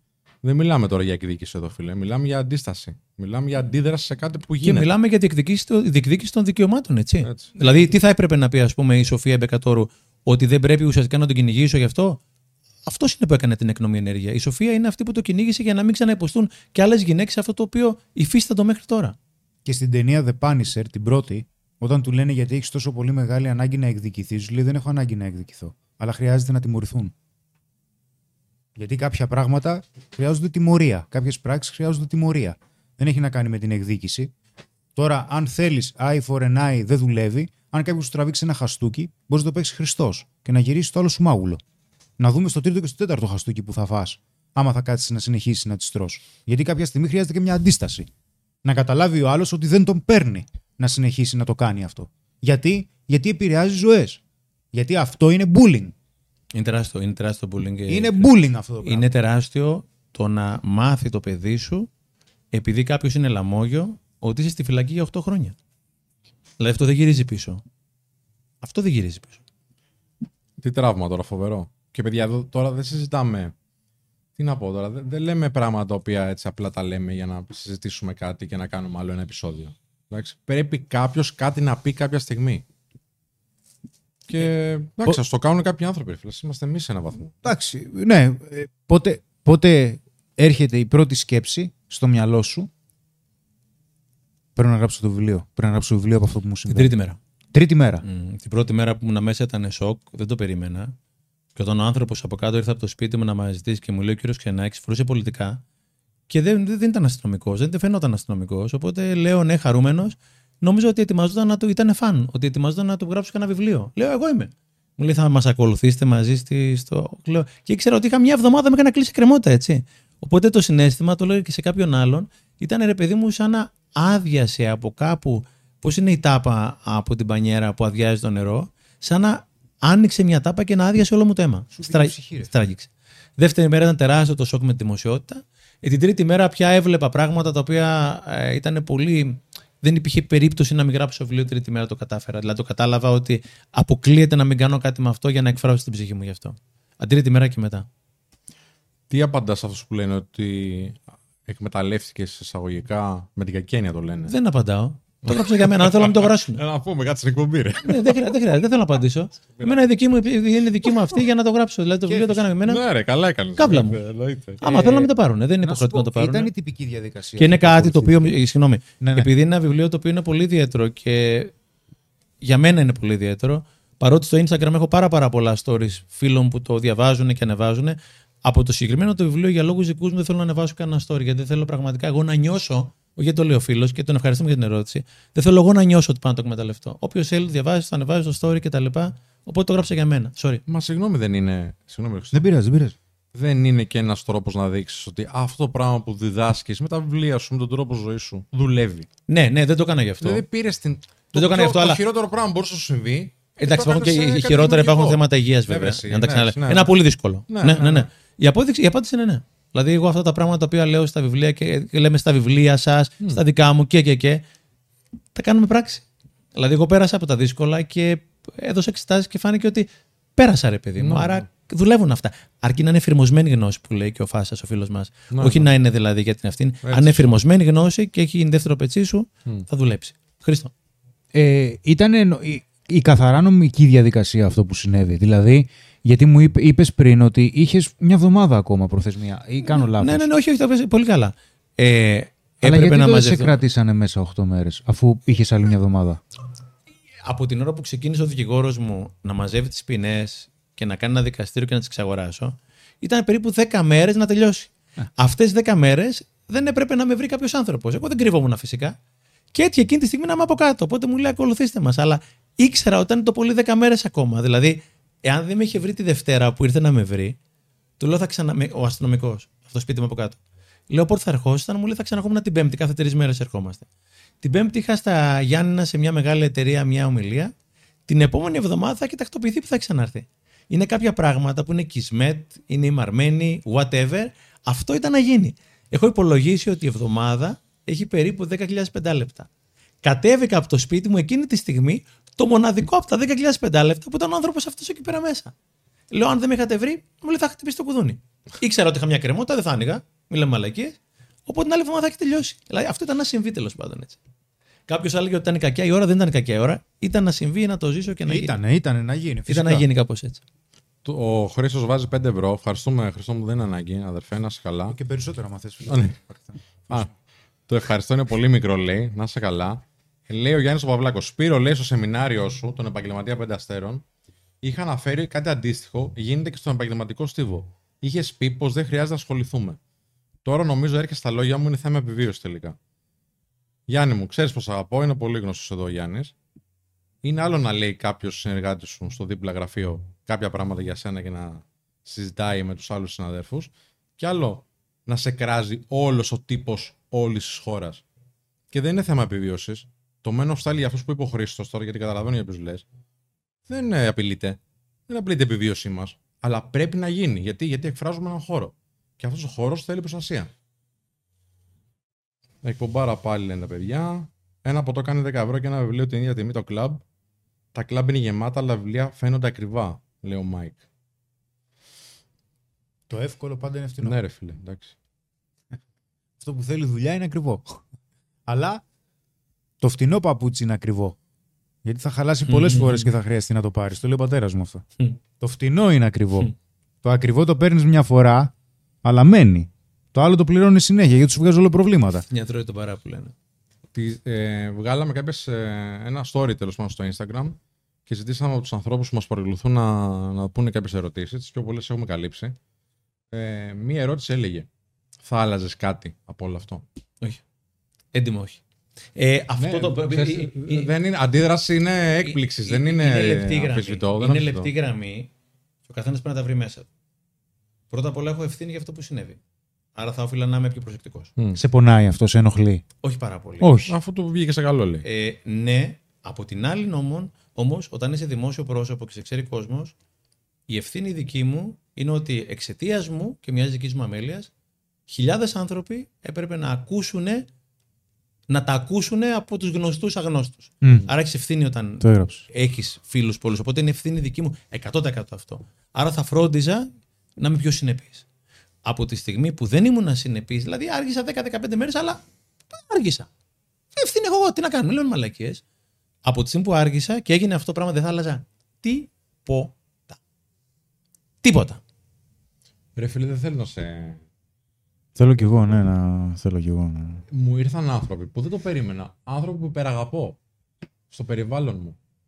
Να μου πούνε μαλακία έκανε που στήριξες. Και, και το λέω τώρα και ψιλοαρπάζομαι και συγκινούμαι παράλληλα, δεν ξέρω. Είναι περίεργα τα συναισθήματα. Ε, όχι, να μείνει μέσα, γιατί έκλεψε το κράτος. Πώς το χειριστώ; Τι να τους πω; Ότι μπορεί να γίνει και στον οποιονδήποτε αυτό. Έχει γίνει στον πατέρα μου αυτό το ίδιο πράγμα. Γι' αυτό ένιωσα τόσο σύνδεση. Και θυμ... δεν ήμουν πολύ μικρός, δεν το θυμάμαι καθόλου ας πούμε, σαν γεγονός, τις λεπτομέρειες ειδικά. Θυμάμαι όμως το συνέστημα. Το πώς ήταν το σπίτι. Το ξέρω. Που δεν πέρασα καθόλου έτσι το, το δικό σου μαρτύριο, τη φυλακή και όλα αυτά. Αλλά θυμάμαι τα δικαστήρια, θυμάμαι τους δικηγόρους, θυμάμαι τους πληστηριάσμου, θα θυμάμαι όλα αυτά. Ξέρω. Ε, εγώ θα έκανα μια κουβέντα με αυτόν τον φίλο ή οτιδήποτε άλλο και να του Να εξηγήσω. ήταν ένας. Κάνε την κουβέντα. Αν Τέλος νιώθεις να πάντων. κάνεις την κουβέντα, κάνε την κουβέντα. Αν Ναι. δεν νιώθεις, μην την κάνεις την κουβέντα. Μου, έχει- μου έχει τύχει και εγώ να είμαι από την άλλη πλευρά και να έχω κρίνει λάθος άνθρωπο. έτσι. Ναι, ρε, εσύ, εντάξει. Και Απλά άνθρωπος- εγώ, δε φίλε, δεν θα βγω να κράξω κάποιον. Θα δεν, κοιτάξω τη δεν, το δουλειά έκανα, μου. δεν το έκανα κι εγώ. Ε, ναι. Αλλά- Αλλά... Θα πεις από τι έκανε ο Καραγκιόζης ή ο, ο Απατεώνας ή ο κάθε. Δεν θα το κάνεις αυτό, γιατί έχεις 15.000 πράγματα να κάνεις. Το οποίο είναι χρήσιμο. Εκεί είναι και αυτό που λέει ο Αναμάρτητος, θα ρίξει την πρώτη πέτρα, έτσι. Ναι. Γιατί ξέρεις, έξω από το χώρο πολλά τραγούδια. Εγώ δεν θέλω να μιλήσω για τη δική μου την περίπτωση, αλλά είσαι επιχειρηματίας. Έχεις 35 άτομα προσωπικό. Ναι, ρε. εσύ. Μισοδοσία είναι γύρω κοντά στο 1 εκατομμύριο το χρόνο. Μαζί με οίκα, σίκα, μίκα, εργοδοτικές εισφορέ κτλ. Έχεις να πληρώνεις το ΦΠΑ μετρητά, το οποίο δεν το παίρνεις μετρητά. Το παίρνεις επιταγή εξάμηνη, εφτάμηνη και αν πληρωθεί επιταγή. Γίνεται τη πουτάνα στην ελληνική οικονομία από το 12, 13, 14 που μπουνίζει μία εταιρεία πίσω από την άλλη, capital controls, και ξέρεις ότι αν δεν αποδώσεις τελικά το ΦΠΑ ή οτιδήποτε άλλο, και δεν θα πας φυλακή. Και στο τέλος, δεν το λέω για να γιάσω τα, τα ευλογήσω στα γέλια μου κτλ. Έχεις κάποια χρήματα και λες: Θα πληρώσω τον κόσμο ή το ΦΠΑ μου. Και λες: Θα πληρώσω τον κόσμο μου. Ναι, ρε. Γιατί δεν μου φταίει σε τίποτα ο άλλος που είναι 30 οικογένειες και δουλεύουν για μένα 17-18 χρόνια.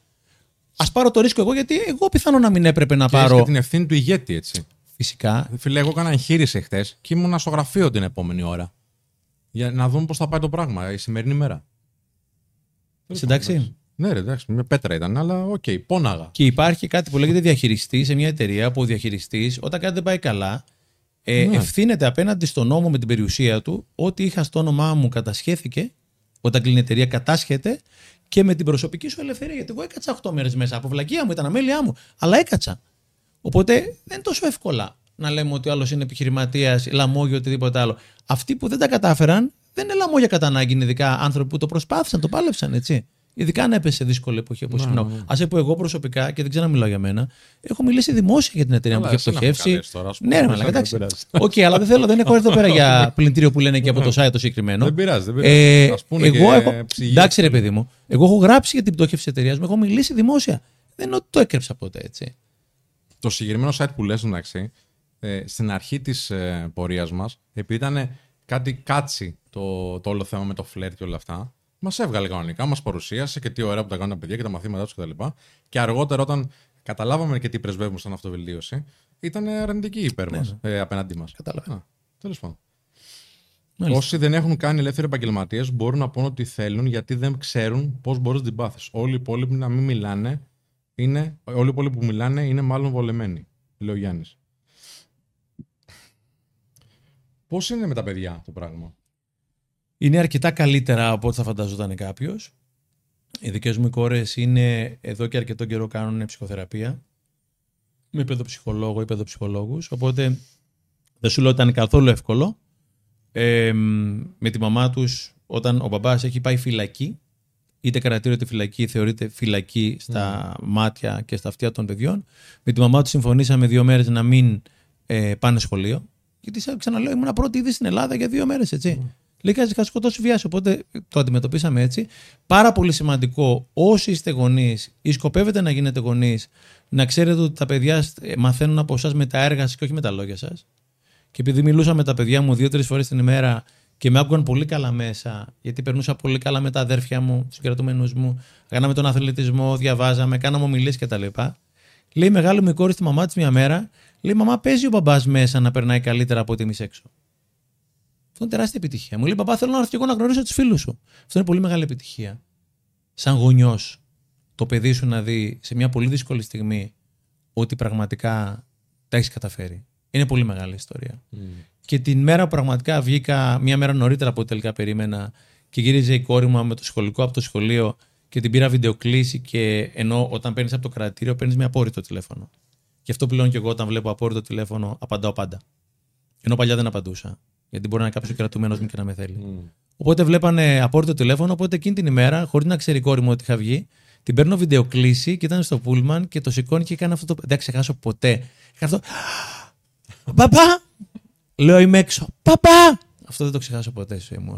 Οπότε δεν σου λέω ότι ήταν καθόλου εύκολο και είναι μια ρετσινιά η οποία μπορεί να μην τελειώσει ποτέ, αλλά από την άλλη είναι πολύ σημαντικό τα παιδιά να ξέρουν ότι μπορούμε να τα καταφέρουμε ακόμα και στις πιο δύσκολες στιγμές τη ζωής μας και αυτό εξαρτάται κυρίως από εμάς. Έχω. ε, Δεν ξέρω, θέλω να πεις κάτι. Έχω Πες, πες, πες, εντάξει. χρόνια διαφημιστής. Και πιστεύω, αν δεν το κάνεις ήδη, ότι θα αξιοποιήσεις τις γνώσεις σου και την εμπειρία σου για να φύγει αυτό το, αυτή η βούλα, αυτό το μελανό. Αν το πούμε μελανό. Ναι, μπορεί να είναι και παράσημο, έτσι. Ναι. Ισχύει. Από το όνομά σου. Τι στρατηγικές θα ακολουθήσεις; Αλήθεια. Δηλαδή, όταν βγήκα, ε, οφείλω να πω όλα αυτά τα οποία είχα ανάγκη η ψυχή μου να πει, να μοιραστώ, να νιώσω, να, να Σύμφωνα. τα Πες μου λοιπά. ένα πλάνο έτσι πώς σκέφτηκες. Σαν διαφημιστής πώς σκέφτηκες. Εγώ ακόμα και να μην μαθευόταν ότι ήμουν μέσα, θα γράψει βιβλίο. Ναι. Γιατί το έκανα για μένα αυτό το πράγμα. Γιατί ξέρεις, έχω καταλάβει ότι οι πιο μελανές μας στιγμές είναι και οι πιο φωτεινές μας στιγμές και οι πιο μοναδικές μας στιγμές. Έχω και τη μανούλα μου, μόλις έμαθα να γράψω βιβλίο, μου λέει μπράβο, παιδί μου. Το μάθει η μισή Ελλάδα ότι μπήκες μέσα. Αυτοί που δεν το μάθουν, να το μάθουν τώρα με το βιβλίο. Μπράβο, παιδί μου, συγχαρητήρια. Πάραμε power. Λέω, μάνα, μάνα, να το μάθουν και οι υπόλοιποι στοιχείο, οι συγγενείς μας που δεν το μάθουν, να το μάθουν, παιδί μου. Μπράβο, παιδί μου. Λέω, ναι, μανούλα, αιώνια Ελληνίδα μάνα. Οπότε για μένα, Σπύρο, ε, πραγματικά αυτά είναι τα παράσι. Τα γαλόνια μας, τα λέει μια φίλη μου, τα γαλόνια μας. Αυτά είναι τα Ναι, γαλόνια. ισχύει, ισχύει. Αυτά είναι τα γαλόνια μας. Σε αυτά οφείλουμε αυτό που είμαστε αυτή τη στιγμή. Εγώ στις καταθλίψεις μου οφείλω αυτό που είμαι αυτή τη στιγμή, στο χωρισμό μου, στην χρεοκοπία της εταιρείας μου, στην κράτησή μου, σε όλα αυτά τα δύσκολα οφείλω αυτό το οποίο είμαι αυτή τη στιγμή. Αν δεν ήταν αυτοί, αυτά τα πράγματα, δεν θα ήμουν αυτός το ό,τι είμαι τέλος πάντων. Ρωτάει ο Αντώνης τον Αποστόλη. Τώρα νομίζω ότι καλό είναι να απαντήσετε και οι δύο. Γιατί ο κόσμος πιστεύει τα τελευταία χρόνια είναι όλο και πιο κακός απέναντι στον άνθρωπό του, ενώ το θέμα της αυτοβελτίωσης εξελίσσεται συνεχώς. Κανονικά δεν θα έπρεπε να συμβαίνει το αντίθετο. Ε, Το θέμα της αυτοβελτίωσης ε, συνεχώς εξελίσσεται. Αυτό δεν σημαίνει ότι έχουμε καταλάβει τι σημαίνει η αυτοβελτίωση. Ακόμα η, η αυτοβελτίωση είναι ένα είδος ιδιωτικής εκπαίδευσης. Εδώ πέρα είμαστε ακόμα στα δέντρα όσον αφορά για την ιδιωτική εκπαίδευση από ότι είναι στο εξωτερικό. Άμα πεις τώρα σε κάποιον άνθρωπο εδώ ότι χρειάζεται να δώσει ένα ποσό το οποίο είναι 300 και 500 ευρώ για την ιδιωτική του εκπαίδευση και για την αυτοβελτίωσή του, υπάρχει περίπτωση να γελάει μέχρι να σβήσει ο ήλιος. Στην Αμερική και σε άλλες χώρες βέβαια δεν ισχύει κάτι τέτοιο. Αντιθέτως, αγκαλιάζουν την ιδιωτική εκπαίδευση. Και δεν λέω και τώρα ιδιωτική εκπαίδευση μόνο για την, ε, για την αυτοβελτίωση. Υπάρχει περίπτωση να είσαι προγραμματιστής και να ακολουθήσεις έξτρα σεμινάρια για να γίνεις καλύτερος προγραμματιστής, καλύτερος μπογιατζής. Δεν έχει να λέει κάτι τέτοιο. Έχει να κάνει με την έξτρα γνώση. Ακόμα υπάρχουν και κάποιοι άνθρωποι που μου λένε, ξέρεις κάτι σε κάποια σχόλια στο Instagram, που με λένε και γατάκι κιόλας, και μου λένε, ξέρεις κάτι, ρε φίλε, πες μου από ποιο ΑΕΗ έχεις τελειώσει. Γιατί, γιατί την ειδικότητα δεν την κάνει ο άνθρωπος ή αυτά που λέει, την ειδικότητα την κάνει το πτυχίο. Νομίζουμε ότι κάποιος κάνει καλά τη δουλειά του επειδή έχει πτυχίο ή είναι ειδικός. Αλλά κάτι τέτοιο πολλές φορές έχετε καταλάβει ότι μπορεί και να μην ισχύει. Μπορεί δηλαδή κάποιος άνθρωπος, ο οποίος όντως να είναι ειδικός, να κάνει μεγαλύτερη ζημιά, παρακαλώ. Χωρίς να λέω ότι οι άνθρωποι με πτυχία δεν είναι ειδικοί. Μην παρεξηγηθούμε, γιατί με μας περιμένουν όλοι στη γωνία που μας περιμένουν όλοι στη γωνία. Ακόμα, παιδιά, ο λόγος ο οποίος γίνεται ο, ο κόσμος δεν γίνεται πολύ καλύτερος. Ένας ε, περίπου το 40 με 50% των ανθρώπων έχουν ψυχικό νόσημα πια α, στα στατιστικά είναι ότι η, η ζωή με νόημα δεν είναι μια ευχάριστη ζωή. Η ζωή με νόημα, που το συζητάμε και με τους δικούς μας ψυχολόγους, η ζωή με νόημα έχει πόνο. Η ζωή χωρίς νόημα έχει οδύνη. Είναι ο πόνος που είναι- δεν οδηγεί κάπου. Η σημαντική ζωή όμως περιλαμβάνει πόνο. Νούμερο 3. Αναζητάμε τον ενθουσιασμό. Γιατί όταν δεν μας αρέσει η ζωή μας, θέλουμε να ενθουσιαστούμε για να αποκτήσουμε κίνητρο. Και όπως λέει ο Γιάννης, ο ψυχοθεραπευτής μας, μου λέει Χρήστο, πρόσεχε. Ο ενθουσιασμός είναι ο εχθρός της πραγματικότητας. Στην πραγματικότητα μου λέει υπάρχουν όλα τα συναισθήματα. Ο φόβος, ο θυμός, η χαρά, η λύπη, η μελαγχολία, η απογοήτευση. Στον ενθουσιασμό μου λέει πηγαίνεις κάπου και μπορεί να μην ξέρεις που πηγαίνεις. Όταν φεύγει ο ενθουσιασμός, ο έρωτας, έτσι. Όταν φεύγει ο ενθουσιασμός, ξαφνικά φεύγει και το κίνητρο. Γιατί τι θέλουμε, κάποιον άλλον να μας δώσει κίνητρο. Έρχονται κάποιοι άνθρωποι στις συνεδρίες και μου λένε Χριστό, ήρθα εδώ πέρα για σανίδα. Του λέω, φίλε, έχεις ιδέα πώς δουλεύουν οι συνεδρίες; Έχεις ιδέα πώς δουλεύει η θεραπευτική μέθοδος; Δεν πάει έτσι. Άμα σου πω εγώ να κάνεις κάτι, δεν το κάνεις. Συνειδητά ξέρουμε τι χρειάζεται να κάνουμε. Ασυνείδητα είναι ότι δεν το κάνουμε. Και εκείνη που ξεκινάει το παιχνίδι ολόκληρης αυτοβελτίωσης, που φωνάζουμε, που λέει τώρα εδώ ο Στέφανος, ότι ξέρεις κάτι, φίλε; Ναι, βέβαια. Χρειάζεται να κάνεις δουλειά με τον εαυτό σου. Το δουλειά με τον εαυτό μας νομίζουμε ότι είναι ότι. Και εντάξει, ξέρεις την άποψή μου τώρα. Ότι αν διαβάσει το βιβλίο του Στέφανου. Καθάρισα, έτσι. καθάρισα. Φίλε, ξέρω. Έχω γνώση. Ε, ένα κεφάλαιο να προσπαθήσεις να εφαρμόσεις στη ζωή σου από εδώ, θα καταλάβεις τι σημαίνει αυτοβελτίωση και ποιες είναι οι απαιτήσεις. Στέφανο. Ε, εγώ, ο Χρήστος είναι πολύ πιο ειδικός και θα συμφωνήσω σε όλα. Απλώς να τονίσουμε ότι φαινόμενα ενσυναίσθησης δεν θα φτάσουν στα αυτιά μας τόσο έντονα όσο φαινόμενα κατεδάφισης, γδαρσίματος, ανθρωποφαγιάς. Και εγώ ένα από τα, ο λόγος που κάνω αυτό που κάνω και μοιράζομαι τις ιστορίες που μοιράζομαι επειδή είναι, είναι επειδή παρατηρώ αυτέ, αυτά τα φαινόμενα και με συγκινούμε, τα, συγκινούν τα οποία περνάνε συνήθως απαρατήρητα και θέλω να μοιραστώ μια ιστορία πάρα πολύ συγκινητική. Όταν ήμουν στο κρατητήριο, λοιπόν, την τρίτη μέρα που είχε διαρρεύσει πια το όνομά μου, από κάποιον άλλον όροφο της αστυνομίας, από τον έκτο ή τον πέμπτο όροφο τη Γαδά τέλος πάντων, ήρθε ένα παλικάρι στο κελί και με βρήκε, αστυνομικός, και μου λέει: Διαβάζω τα βιβλία σας, συμπληθυντικό πάντα. Ε, με έχετε βοηθήσει πάρα πολύ, συγκινημένος και λυπάμαι που είστε εδώ. Του λέω: Φίλε, μην ανησυχήσαμε. Λίγες μέρες είναι διαδικαστικό το θέμα. Και μου έφερε, ρε παιδιά, ένα χυμό, δηλαδή ένα life, αμή, δεν έχει σημασία, ήταν δώρο. Και έφυγε το παιδί αυτό, μου λέει: Το λιγότερο μπορώ να κάνω για εσάς, να ευχαριστήσω. Φεύγει το παιδί αυτό και μετά έρχεται ένας άλλος αστυνομικός από τον 7ο που ήταν υπεύθυνος και μου λέει: Ξέρετε, επειδή υπάρχει μια συγκεκριμένη διαδικασία, δεν μπορείτε να πάρετε το χυμό από εδώ πέρα. Οπότε πρέπει να τον αφαιρέσω, γιατί υπάρχει μια διαδικασία. Είχε απόλυτο δίκιο. Την άλλη μέρα το παλικάρι που μου φέρε το χυμό, που με είχε ευχαριστήσει, έρχεται και μου λέει: Στεναχωρήθηκα πάρα πολύ που τελικά δεν σας αφήσα να πάρετε το χυμό και μ, λυπάμαι πολύ. Του λέω: Τυπικό θέμα, μην ανησυχείς καθόλου. Την προηγούμενη εβδομάδα έχω την πρώτη παρουσίαση για το καινούριο βιβλίο στο Ίδρυμα Κακογιάννη, υπογράφω βιβλία. Και έρχεται ένα παλικάρι και μου λέει: Το όνομά μου είναι Γιώργος, δεν θυμάμαι το όνομά του, δεν θα πω το αληθινό του όνομα. Υπογράφω το βιβλίο, δεν τον βλέπω. Κάτι μου θυμίζει η φωνή του και αφού το υπογράφω μου δίνει ένα μπουκάλι χυμό. Και μου λέει: Με θυμάστε. Του λέω: Δεν το πιστεύω αυτό το πράγμα. Μου αφήνει το χυμό και μου λέει: Αυτό το χυμό δεν θα μπορέσει ποτέ κανένας να στο πάρει. Και φύγε. Και εγώ έκλαιγα και, και, και, και, και φυσικά έτσι. Και το απολαμβάνω πάρα πολύ όταν κλαίω. Με τέτοια ανθρώπινα πράγματα. Αυτά τα πράγματα δεν τραγουδήσουν περί- πολύ, Χριστό. Δηλαδή, πιο πολύ θα μιλήσουμε για αυτόν ο οποίος στον Α, το Β, αυτό το site που κουβεντιάζουμε κτλ.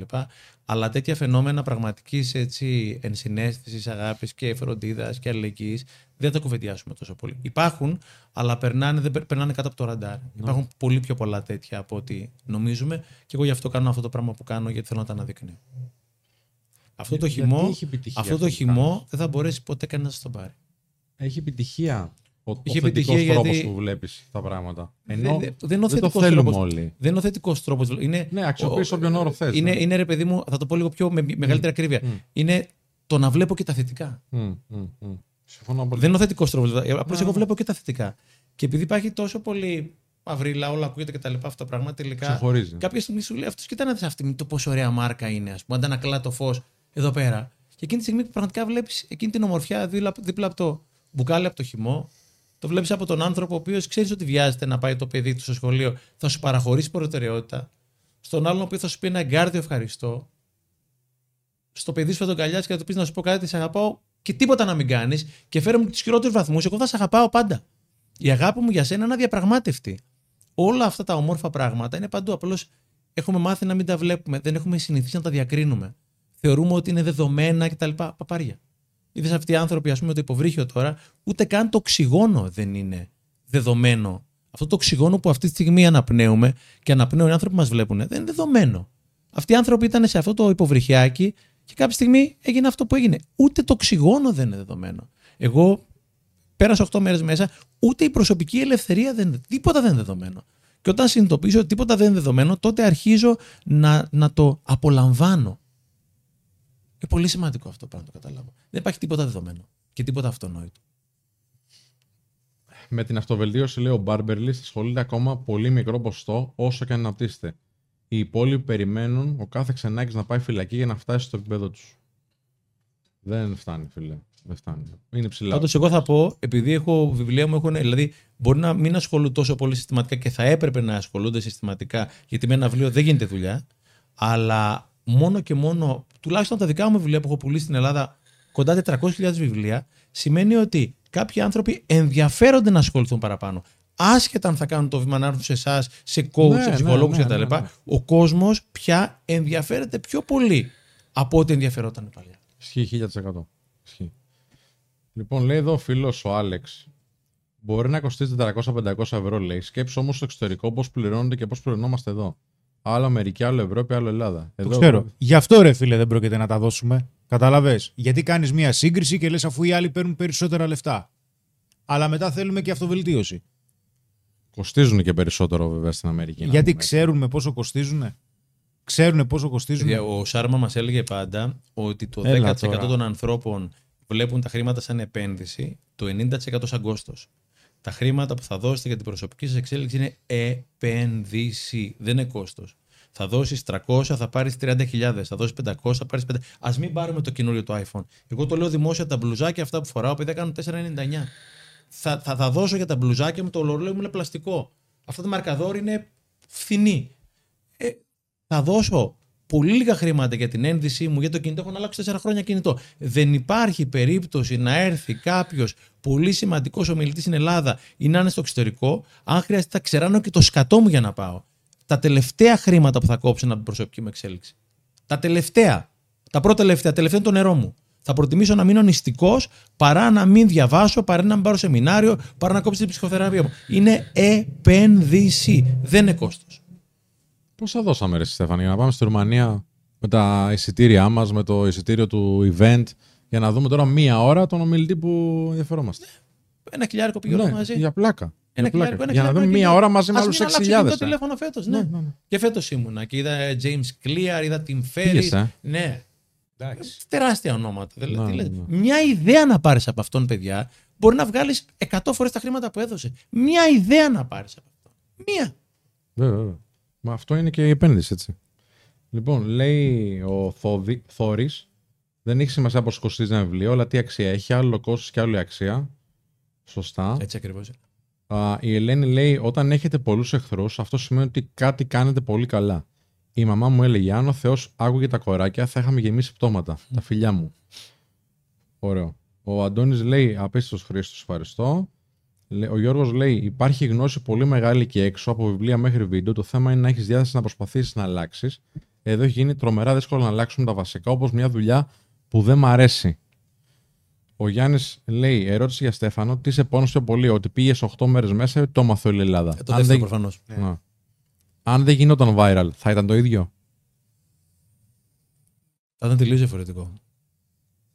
Πόσο, πόσο θα ήταν διαφορετικό; Επειδή Εδώ θα η, το κάνεις μεγαλύτερη, βιβλίο για να το η- μάθουμε. η λέει. μεγαλύτερη δοκιμασία ήταν για μένα και την οικογένειά μου. Να. και το συνέστημα της αδικίας να ξέρεις τι έχεις κάνει και η μισή Ελλάδα, αν όχι παραπάνω από τη μισή Ελλάδα, να θεωρεί ότι είσαι το εθνικό λαμόγιο.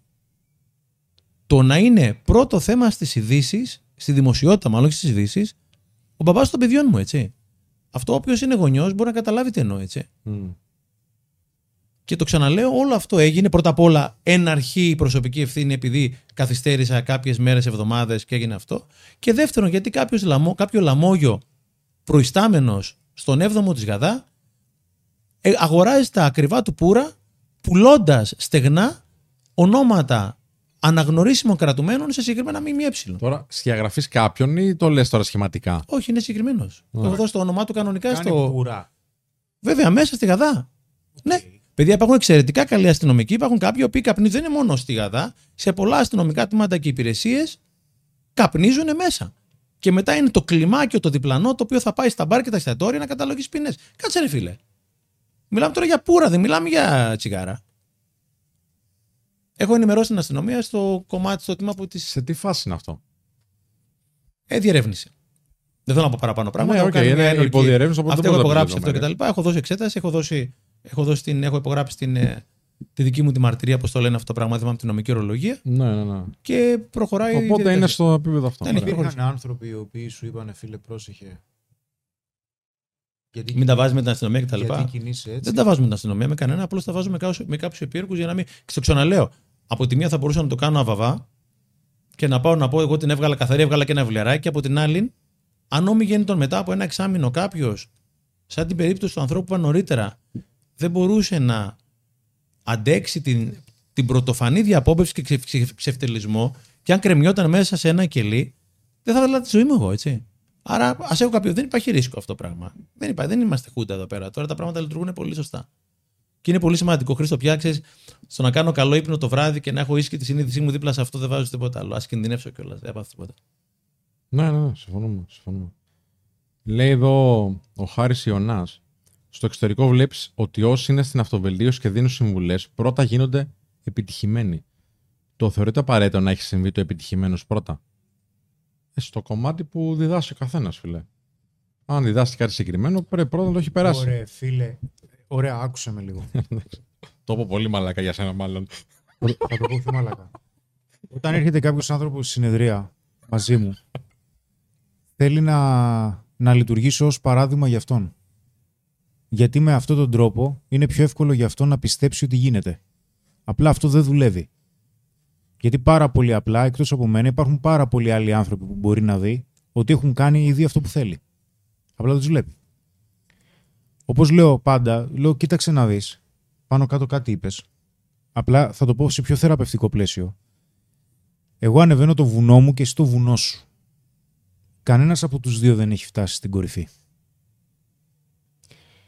Όταν έρχεσαι σε μια συνεδρία μαζί μου και ζητάς τη βοήθειά μου, εγώ θα σταματήσω εκείνη τη στιγμή, αυτήν την ώρα που είναι δική σου, να ασχολούμαι με το βουνό μου και κοιτάω προς τα σένα.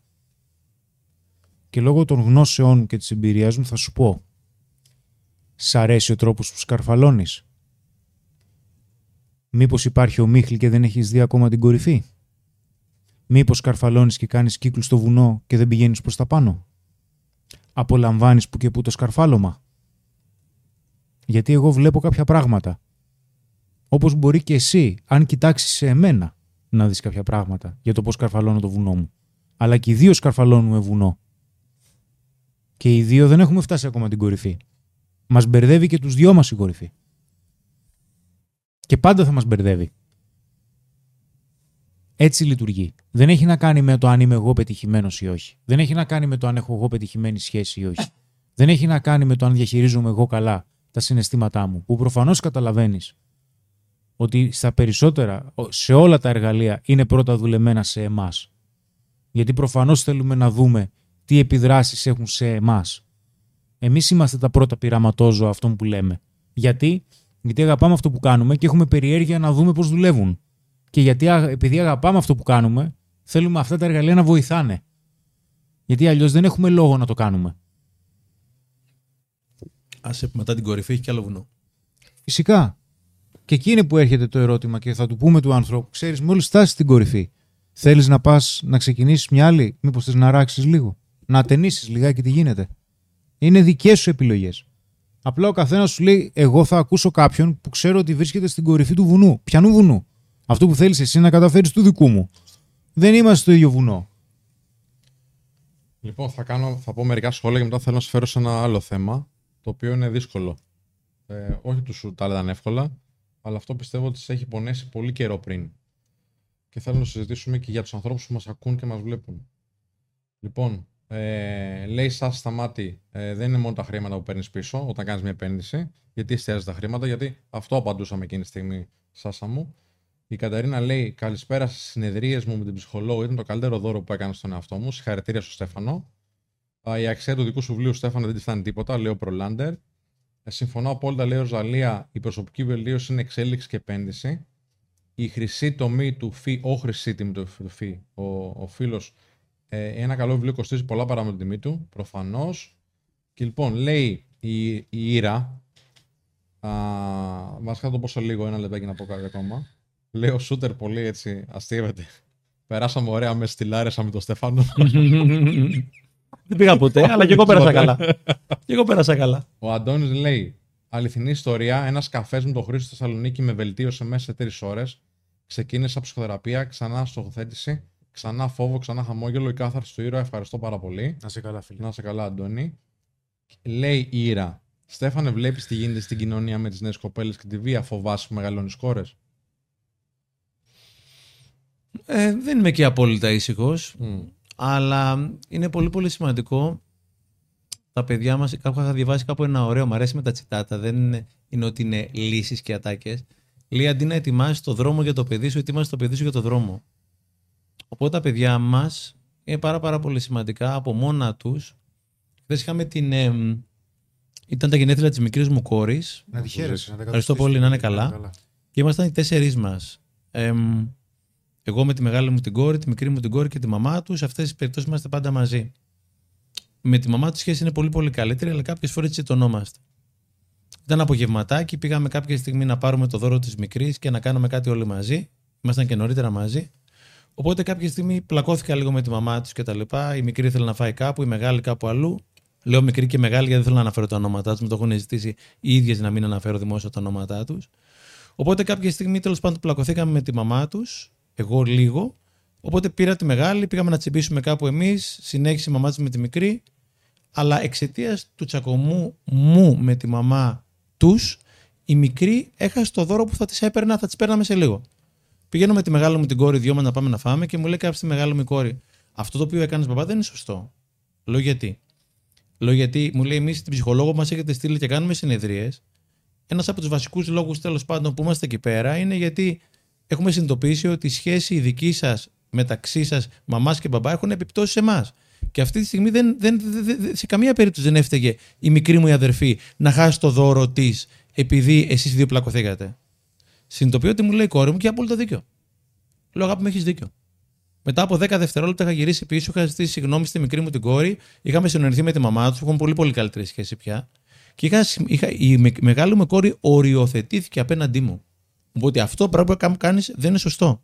Της είπα ότι έχει δίκιο. Άρα το παιδί το δικό μου, μάλλον, δεν είμαι σίγουρος ποτέ, στις σχέσεις της έχει μάθει να οριοθετείται όπως εγώ δεν είχα μάθει να οριοθετούμε μικρός. Άρα κάποια στιγμή, μάλλον, το τονίζω μάλλον, όταν η κόρη μου μεγάλη θα κάνει κάποια σχέση και κάποιο ουσιαστικά θα κάνει κάτι το οποίο είναι πέρα από τα όρια, θα ζητήσει τα όρια της, όπως και αντίστοιχα θα προσπαθήσει να μην παραβιάσει τα όρια κάποιου άλλου. Οπότε είναι πολύ σημαντικό να μεγαλώνουμε τα παιδιά μας να βάζουν όρια ακόμα και σε εμάς, γιατί με τον τρόπο που βάζουν όρια σε εμάς θα βάλουν στις φίλες τους, στους φίλους τους, στις σχέσεις τους, σε τίποτα άλλο. Και επειδή δεν είμαι ειδικός σε αυτό που ρώτησε η κοπέλα, αλλά φαντάζομαι ότι αυτή, δεν μιλάω για κάποιον ο οποίος σαν αυτό τέλος πάντων που έγινε στην ΚΟ, αλλά ίσως και αυτή η κοπέλα είχε δώσει δικαιώματα και δεν έπρεπε να δώσει δικαιώματα. Είναι πολύ σημαντικό να μάθω. Δεν ξέρω, και sorry, δηλαδή δεν θέλω να λέω πράγματα που δεν ξέρω. Είναι πολύ σημαντικό να μάθω να θέτω τα όρια μου. Και είναι πολύ σημαντικό να μάθουμε τα παιδιά μας να θέτουν τα όρια τους απέναντι και σε εμάς, το οποίο ουσιαστικά έλεγε ο Μάξουελ ένα πολύ ωραίο. Ο Τζον Μάξουελ έλεγε: Δεν θέλουμε να έχουμε leaders, ηγέτες, γιατί leaders are hard to lead. Οι ηγέτες είναι πολύ δύσκολο να ηγηθείς απέναντι. Οπότε έχουμε μάθει τα παιδιά μας σήκω, σήκω, κάτσε, κάτσε. Και κάποια στιγμή τα παιδιά μας, όταν δεν έχουν μάθει να οριοθετούνται απέναντί μας, δεν θα μάθουν να οριοθετούνται απέναντι σε φίλους, σε σχέση οτιδήποτε άλλο. Οπότε είναι πολύ σημαντικό για μένα, που δεν είμαι ειδικός, να μάθουμε τα παιδιά μας να οριοθετούνται. Άρα αυτό το παιδί, μάλλον, γιατί δεν ξέρουμε όλη την ιστορία, θα οριοθετηθεί καλύτερα μελλοντικά σε μια σχέση η οποία μπορεί να είναι abusive, να είναι κακοποιητική, πρώτα λεκτικά, μπορεί και μετά σωματικά. Ναι, δεν έχει νόημα να πιστεύουμε ότι δεν θα υπάρχουν κίνδυνοι έχει νόημα να βοηθάμε τους ανθρώπους να είναι δυνατοί απέναντι στο κίνδυνο. Συμφωνώ. Και να έχουν αυτοεκτίμηση, αυτοσεβασμό και όταν εγώ δεν σεβαστώ τον εαυτό μου, δεν έχω απέτηση από κανένα άλλο να το σεβαστεί. Όταν εγώ σεβαστώ τον εαυτό μου και βάλω τα δικά μου τα όρια, ξέρω ότι θα τα σεβαστούν και οι άλλοι όπως και θα μάθω ταυτόχρονα να σέβομαι και εγώ τα όρια των άλλων. Έχει διπλή ανάγνωση αυτό το πράγμα. Γιατί είμαστε ένα κόσμο που θέλω να σέβω τα όρια μου, αλλά με τους άλλους δεν θέλω τα όρια. Όχι, φίλε. Τα όρια είναι όρια και για μένα για σένα. Είσαι σχεδόν 500 άνθρωποι τώρα παρακολουθείτε. Κάντε ένα like, ρε παιδιά. Έχουμε μόνο 200 likes. Κάντε ένα like τώρα. Είναι ωραία αυτά που λέει εδώ ο Στέφανος. Λέει ο Δημήτρης. Παιδιά, τι λέμε τώρα. Από τότε που σου παρακολουθώ και πήγα για ένα χρόνο σε ψυχολόγο, γίνει μέσα μου άλλος άνθρωπος. Μπράβο, ρε Δημήτρη. Η Βασιλική λέει: Είμαι φοιτήτρια οικονομικά πολύ δύσκολα. Επενδύω τα χρήματά μου στην ψυχοθεραπεία. Μπράβο Και της. από... Μπράβο, ναι, εννοείται. Και από εκεί πέρα λέει ρουφάω βίντεο και ομιλίες προφανώς των τριών σας που δίνει τα απλόχερα στον κόσμο. Ευχαριστούμε πάρα πολύ. Θέλω να σε ρωτήσω κάτι. Επειδή έχεις κάνει ένα αγώνα για την επιμέλεια. Θα το πω στο- Ναι. Τι; Το, το παλεύεις πάρα πολύ καιρό και εσύ και άλλοι άνθρωποι Έχει, και έχει, εσύ έχει, περάσει ο νόμος, Πώ έχει περάσει ο νόμος πια, Ναι. ευτυχώς. πιστεύεις ότι αυτό μπορεί να επηρεάσει το κομμάτι αυτό; Πάρα πολύ. Ε, Δηλαδή αυτό που έγινε εννοώ, το, η ιστορία, πώς μπορεί να επηρεάσει το εσύ πώς βιώνεις την επιμέλεια; Κάντε μου μια ερώτηση καλύτερα. ναι, ναι. Για να την καταλάβω. Νομικά θα σε επηρεάσει αυτό; Όχι, όχι, όχι. Όχι. καθόλου. Καμία σχέση. Απλώς παιδιά, και μιλάμε για κορίτσια αυτή τη στιγμή που εγώ μεγαλώνω κορίτσια, μεγαλώνουμε με την μαμά τους κορίτσια. Παιδιά τα οποία είναι πιο κοντά στον μπαμπά τους και δεν είναι ο μπαμπάς ο μπαμπάς του Σαββατοκύριο και του Λούνα Πάρκ, έχουν μάθει να σχετίζονται με το άλλο φίλο. Γιατί να το πω διαφορετικά, το λέω τελείως συμβολικά, ο μπαμπάς είναι ο πρώτος γκόμενος. Οπότε, αν ουσιαστικά έχεις απουσία του μπαμπά από τη ζωή σου, επειδή ο μπαμπάς σε βλέπει ένα ή δύο απογεύματα την εβδομάδα ή δύο Σαββατοκύριακα το μήνα, στην καλύτερη περίπτωση, έχεις μάθει να σχετίζεσαι με το άλλο φίλο, το αντίθετο φίλο και με τους καυγάδες και με τις αγκαλίτσες και με οτιδήποτε άλλο. Όταν σου λείπει ο μπαμπάς σου, είναι πιο εύκολο να πας σε μια σχέση η οποία θα μπορούσε να είναι, να το πω λίγο κακοποιητική, δεν ξέρω, μπορεί να το λέω και λίγο υπερβολικά, επειδή ουσιαστικά έχεις στερηθεί τον μπαμπά σου και θες no matter what κάποιον από το άλλο φίλο. Οπότε θεωρώ ότι στην επιμέλεια και η σχέση κοριτσιών με μπαμπάδων που είναι πιο έντονη από όταν πριν από την επιμέλεια, θα βοηθήσει κορίτσια να σχετίζονται καλύτερα και με το άλλο φίλο, χωρίς να είμαι ο ειδικός πάλι έτσι. Ναι. Για... Οπότε με πες, το μου νο- λίγο νο- νόμο, νο- για το... νομικά δεν έχω κανένα θέμα. πες μου λίγο για το νόμο της επιμέλειας. Πέρασε, είπες. Ο νόμος έχει περάσει από το Σεπτέμβριο, αν θυμάμαι καλά, 2021 και ο οποίος ουσιαστικά προβλέπει κάποια μήνυμα. Ένα από τα μήνυμα τα οποία προ- προβλέπει είναι τα παιδιά στο σπίτι του μπαμπά να έχουν minimum ετησίως 120 διανυκτερεύσεις, το 1 τρίτο των διανυκτερεύσεων, εφόσον φυσικά ο μπαμπάς το διεκδικήσει. Δεν είναι υποχρεωτικό για όλους, γιατί υπάρχουν κάποιοι μπαμπάδες Ναι, ναι. ή και μαμάδες που δεν ενδιαφέρουν για τα παιδιά τους. Άρα, αν εγώ θέλω να είμαι κοντά στα παιδιά μου, ο νόμος με βοηθάει αντί να έχω δύο Σαββατοκύριακα το μήνα, ε, 15 μέρες το καλοκαίρι, μια εβδομάδα το Πάσχα και μια εβδομάδα τα Χριστούγεννα, να έχω το 1 τρίτο των διανυκτερεύσεων, των, των ετήσιων διανυκτερεύσεων με τα παιδιά μου κατά ελάχιστο. Άρα, εγώ μπορώ ουσιαστικά να κάνω τις βαθιές συζητήσεις με τα παιδιά μου που δεν προλαβαίνω κατά από όλες, ή δεν προλαβαίνα. Τέλεια. Έχει περάσει ο νόμος και είναι πάρα πολλές οι αποφάσεις οι οποίες πραγματικά ε, μ, στην πράξη δίνουν αποφάσεις, δίνουν σωστή συνεπιμέλεια και σωστό χρόνο σε μπαμπάδες και σε μαμάδες. Θέλω να σε ρωτήσω για την καθημερινή. Εγώ σε γνώρισα μέσα από εκεί, να σου πω την αλήθεια. Εντάξει. Ναι. Και έτσι μετά σε βρήκα στο facebook και σου μίλησα κτλ. Ε, αξιοποίησες το συγκεκριμένο άρθρο του ανθρώπου που δεν χρειάζεται. Το έχουμε πει πολύ το όνομά του. Να είναι καλά, έχει κα- πολύ καλή πένα εντάξει. Μπράβο του. Ναι. Και μάλιστα Ε. το παιδί αυτό πήρε και ένα βραβείο και ήθελα να κάνω ένα story να του πω μπράβο του πραγματικά. Ναι, ναι. Εγώ δεν έχω τίποτα προσωπικά με το παιδί. Απλώς δεν μπορεί Το κάποιος να λέει για αξιοποίησαν σένα. όχημα, εντάξει. δεν μπορεί να λέεις κάτι για σένα όταν δεν έχεις πληροφορία και από τη στιγμή που ο άλλος μετά από 8 μέρες βγήκε έξω, Μμ. κάνε ένα κάτι επανορθώτου και να πεις ότι κοίτα να δεις, θέλουμε και τη γνώμη σας. Είτε είναι το παλικάρι αυτό, είτε καθημερινή, έτσι. Αυτό πήγα να σου πω τώρα. Εσύ επιχειρείς, κάνεις το βιβλίο σου, κάνεις πράγματα. Θα σε καλέσει καθημερινή κάποια στιγμή, φαντάζομαι. Είναι θέμα Να δικό του. δείξεις. Δεν, δεν, είναι θέμα δικό τους, δεν το ξέρω. Ναι, μπορεί και όχι. Μπορεί και, Και είναι ένα, ένα σπίτι δικό σου γιατί σε έχει φιλοξενήσει πολύ καιρό. Πώς νιώθεις γι' αυτό που φιλοξένει και κάτι τόσο αντίστροφο, αντίπαλο και παράλληλα, εάν σε καλέσουν, πώς το χειριστείς; Θα πάω, δεν έχω κανένα πρόβλημα να πάω. Όπως και αυτοί που προβοκάρουν, αν με καλέσουν, θα πάω. Εγώ πάω παντού, αν με καλέσουν. Αλλά θέμα είναι δεν καλούν κάποιοι για πολιτικού λόγου. Ε, με Η ενόχλησε σχέση και σου με. με τα media που, με- που είναι καλή θα συνεχίσει να είναι καλή πλέον. Δεν έχω κανένα. Για ποιο λόγο να μην είναι καλή; Ε, κάποια media, δηλαδή πάρα, Δηλαδή, πολλέ- πώς- πώς πάρα, το βλέπω πα- εγώ πάρα τώρα. πολλούς από αυτούς με γδάρανε μου ζήτησαν μετά να κάνω συνεντεύξεις. Να. Ε, εντάξει, το γεγονός ότι μου ζητήσαν να κάνω συνεντεύξεις δεν πάει να πει ότι δεν έχω ένομο δικαίωμα για την ηθική βλάβη που υπέστην. Γιατί η οικονομική δεν με αφορά τόσο, δεν με απασχολεί τόσο πολύ. Τα βιβλία μου θα επανέλθουν, ήδη πάνε αρκετά καλύτερα. Βέβαια. Αλλά το κομμάτι ηθική βλάβη, σαν πατέρας και πολύ σαν άνθρωπος, είναι κάτι το οποίο δεν το αφήσω έτσι. Ε, τα μίντια κάνουν τη δουλειά τους, απλώς είναι μια αντίστοιχη ιστορία. Ο άλλος κάνει τη δουλειά του. Εσένα, ποια είναι η δική σου δουλειά; Ναι. Αυτό είναι. Η δική μου Εγώ δουλειά. το Είναι... σκεφτόμαι με την άποψη ότι ξέρεις, αν κάποιος έγραφε κάτι τόσο, για, τόσο περίεργο για μένα, δεν θα ήθελα να του μιλήσω, ρε παιδί μου. Δεν ξέρω, δεν θα ήθελα. Στην το λέω αρχή πολύ όχι, αλλά προσωπικά. μετά πέρασα δύο μήνες, έγραψα το βιβλίο, μου έκανα το Ηρέμησε, live, ναι. μου ηρέμησα. Οπότε έκατσε ο, ένα μεγάλο κομμάτι μου. Οπότε Δεν ξέρεις, ίσως για τη δικιά μου σου λέω, πώς σκέφτομαι εγώ. Δεν είναι μόνο θυμός. Είναι ότι δεν σας αξίζει να έρθω. Γιατί μου ναι, δεν, φέρεις το πάρω, έτσι. δεν το πάρω Δεν προσωπικά. το βλέπεις έτσι. Όχι. Και καλά κάνεις. Ναι, αυτό είναι Όχι. σωστό. Όχι, δεν το πάρω προσωπικά.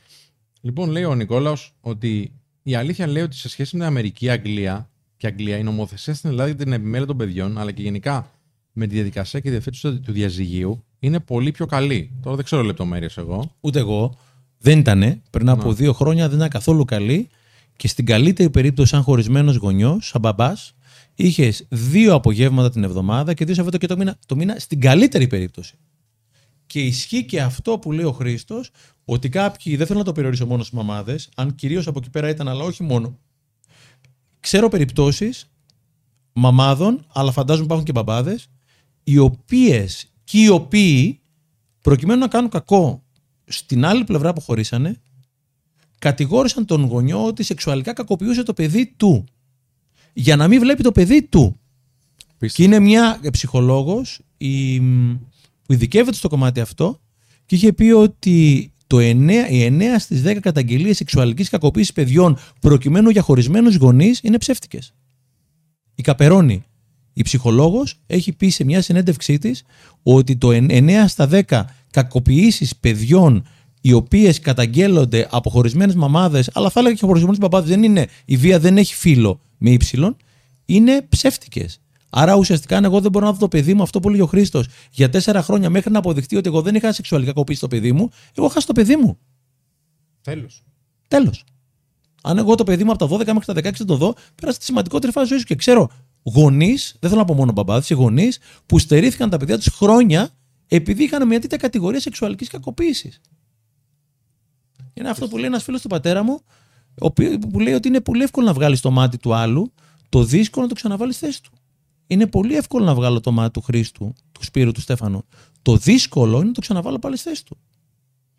Δεν ξέρω αν ήταν έτσι παλιά.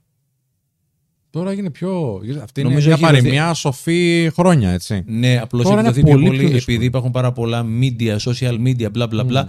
Είναι πολύ πιο πολλοί τρόποι για να βγάλεις το μάτι του άλλου. Παλιά το βγάζαν, με- βγάζαν και παλιά τα μάτια τους. Αλλά δεν υπήρχαν αυτά τα εργαλεία. Είναι πιο high-tech εργαλεία πια. Ναι, και είναι και πολύ πιο εύκολο ταυτόχρονα.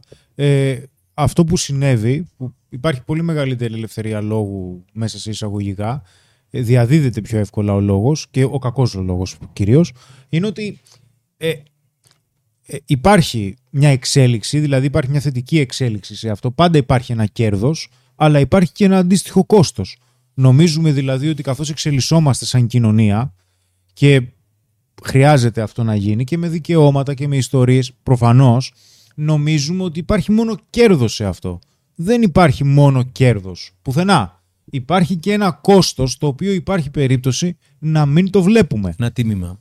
Γιατί, για παράδειγμα, δεν έχω δει κάποιους α, τώρα να μιλάνε συγκεκριμένους ανθρώπους ή συγκεκριμένους πόλους οι οποίοι φωνάζανε για τις γυναικοκτονίες και για τους γυναικοκτόνους δεν έχω δει τώρα να παίρνουν κάποια θέση για τη γυναικοκτονία που έγινε τώρα. Δεν ξέρω για ποιο λόγο συμβαίνει αυτό. Δεν θέλω να πιστεύω ότι μας βολεύει να λέμε γυναικοκτόνους μόνο τους Έλληνες. Η γυναικοκτονία δεν έχει ούτε χρώμα ούτε τίποτα. Είναι ό,τι πιο καταδικαστέο υπάρχει. Ή Ο βιασμός, Βέβαια. για παράδειγμα. Απλώς να πούμε ότι δεν είμαστε 100% όταν υπάρχουν αποδείξεις, δεν υπάρχουν μόνο αυτές οι κακοποιήσεις. Υπάρχουν και άλλων ειδών κακοποιήσεις, οι οποίες μπορεί ναι. να περάσει η μισή Ελλάδα από πάνω σου, να μιλήσουν για τα παιδιά σου, να βγάλουν τα ονόματά τους και μόνο γι' αυτό είμαι εγώ εδώ πέρα. Η ιστορία μου έχει τελειώσει τόσο ή άλλως. Αλλά δεν είναι, ας μην έχουμε επιλεκτική ευαισθητοποίηση. Κάθε μορφή κακοποίηση είναι κακοποίηση. Όχι μόνο αυτές που είναι της μόδας και είναι, πουλάνε πιο πολύ. Ε, 8 στις 10 περιπτώσεις λέει το παιδί είναι το όχημα για να πληγώνει στην άλλη πλευρά με θύμα τους παταράδες και πάνω απ' όλα τα ίδια τα παιδιά. Ε, ο Γιάννης το λέει, ο οποίος έχει αντίστοιχη εμπειρία. Εμπειρία. Η Φανή Συντάκη, γεια σου, ρε Φανή, να είσαι καλά. Το δύσκολο είναι να αλλάξει την κοινή γνώμη. Ό,τι λένε, ό,τι γράφουν στα media, ο περισσότερος κόσμος το πιστεύει χωρίς να το φιλτράρει και χωρίς να ακούσει, χωρίς προκατάληψη στην άλλη πλευρά. Και η Φανή έχει αντίστοιχη έτσι, εμπειρία, όχι τέτοια δύσκολη όπως εσύ. με μια συνεργασία της παλιότερη. Να σε καλά, ρε Φανή. Λοιπόν, ε, σωστά λέτε τελευταία χρόνια, λέει ο Νικόλαος που έλεγε πριν για την Αγγλία. Έχουμε κάνει πολλά βήματα μπροστά κατά την εργαλοποίηση των παιδιών σε ένα χωρισμό. Από την άλλη, έχουμε πιο ακραίες κατηγορίες μεταξύ των δύο πλευρών. Λέει εδώ. Αυτό που έλεγες εσύ, Στέφανε. Λοιπόν, φίλος μου δικηγόρος, ε, λέει ο Καλατούδης Κωνσταντίνος, φίλος μου δικηγόρος έχει αναφέρει περιστατικά με ψεύτικες καταγγελίες κακοποίηση παιδιών, όπου αποδείχθηκε ότι όντως ήταν ψεύτικες από πατεράδες. Ο Λίμπε λέει: Η δολοφονία είναι καταδικαστέα, η γενοκτονία δεν υφίσταται καν ως νομικός όρος, είναι μια λεκτική εφεύρεση με μπόλικο virtue signaling. Εντάξει. Καταλαβαίνουμε τι λέμε πάντως. Δεν μπορώ να φανταστώ την κοινωνία μας λέει πώς θα το χειριστεί αυτή η δύναμη χωρίς ευθύνες μελλοντικά. Το AI τώρα λέει ο Αντώνης. Οι κουτάλες του παραδείσου να γίνουν μαχαίρια. Η φιλομένη λέει σωστά Χρήστο μπράβο. Τι σου είπε ο κόσμος, Εδώ βλέπω τα, τα περισσότερα σχόλια, τα 99,99% είναι υποστηρικτικά. Ε, το περίμενα σου πω την αλήθεια, το κοινό μας είναι λίγο πολύ ίδιο. Ή τέλος πάντων σκέφτεται με τον ίδιο τρόπο. Ε, στο, στο βίντεο που είπε στην αρχή, υπήρχαν πολλοί άνθρωποι που λέγανε: Εντάξει, τι, α, θα τον θέλαμε τον Στέφανο λίγο πιο ήρεμο. Ναι, μωρέ, γιατί ήταν. Το διευκρινίσα ναι, γιατί ναι, ήταν ναι, απλώς κομμάτια που ήταν τα ένα λεπτό που ήμουν πάρα πολύ θυμωμένος μαζεμένα. Δεν το ήταν ολόκληρο δηλαδή ναι, για να δουν για ποιο λόγο ήταν. Ε, απ' την άλλη, υπήρχαν και άνθρωποι, πολύ περισσότεροι, νομίζω έχει να κάνει και με το brand του Men of Style, οι οποίοι λέγανε έτσι σε θέλουμε. Ναι. Φλογερό. Είμαστε... Ναι. Το ξέρω, όταν έχει περάσει. Γιατί θέλουν και έναν άνθρωπο να τους υποστηρίξει. Είναι εύκολο να κρίνει κάποιος κάποιον. Μόνο ο καθένας μας ξέρει αυτό που λέει ο Χρήσος, το βουνό το οποίο ανεβαίνει ή το σταυρό που κουβαλάει. Στη δική μου την περίπτωση, επειδή κάποια στιγμή όταν έκανα το live το δικό μου στο Instagram και τα έχω σε ένα-δύο ανθρώπους με αφορμή και τους υπόλοιπους, ήταν κάποιοι φίλοι που μου είπαν ήσουν λίγο υπερβολικός. Ναι, δεν ξέρεις εσύ τι είναι να έχει περάσει η μισή Ελλάδα πάνω από σένα και την οικογένειά σου. Αν θα το έχεις περάσει εσύ, είναι δικό το συνέστημα. Εάν δεν έλεγες όνομα, θα ήσουν υπερβολικός. Ίσως ήταν το όνομα που πήραζε. Ή το που είπες κολόπεδα, ας πούμε. δεν ξέρω. Δεν ξέρω. Το θυμό απλώς είχα μάθει ότι δεν θυμώνω, αλλά δεν γίνεται να μην θυμώσει. Παιδιά, είμαστε άνθρωποι, έτσι.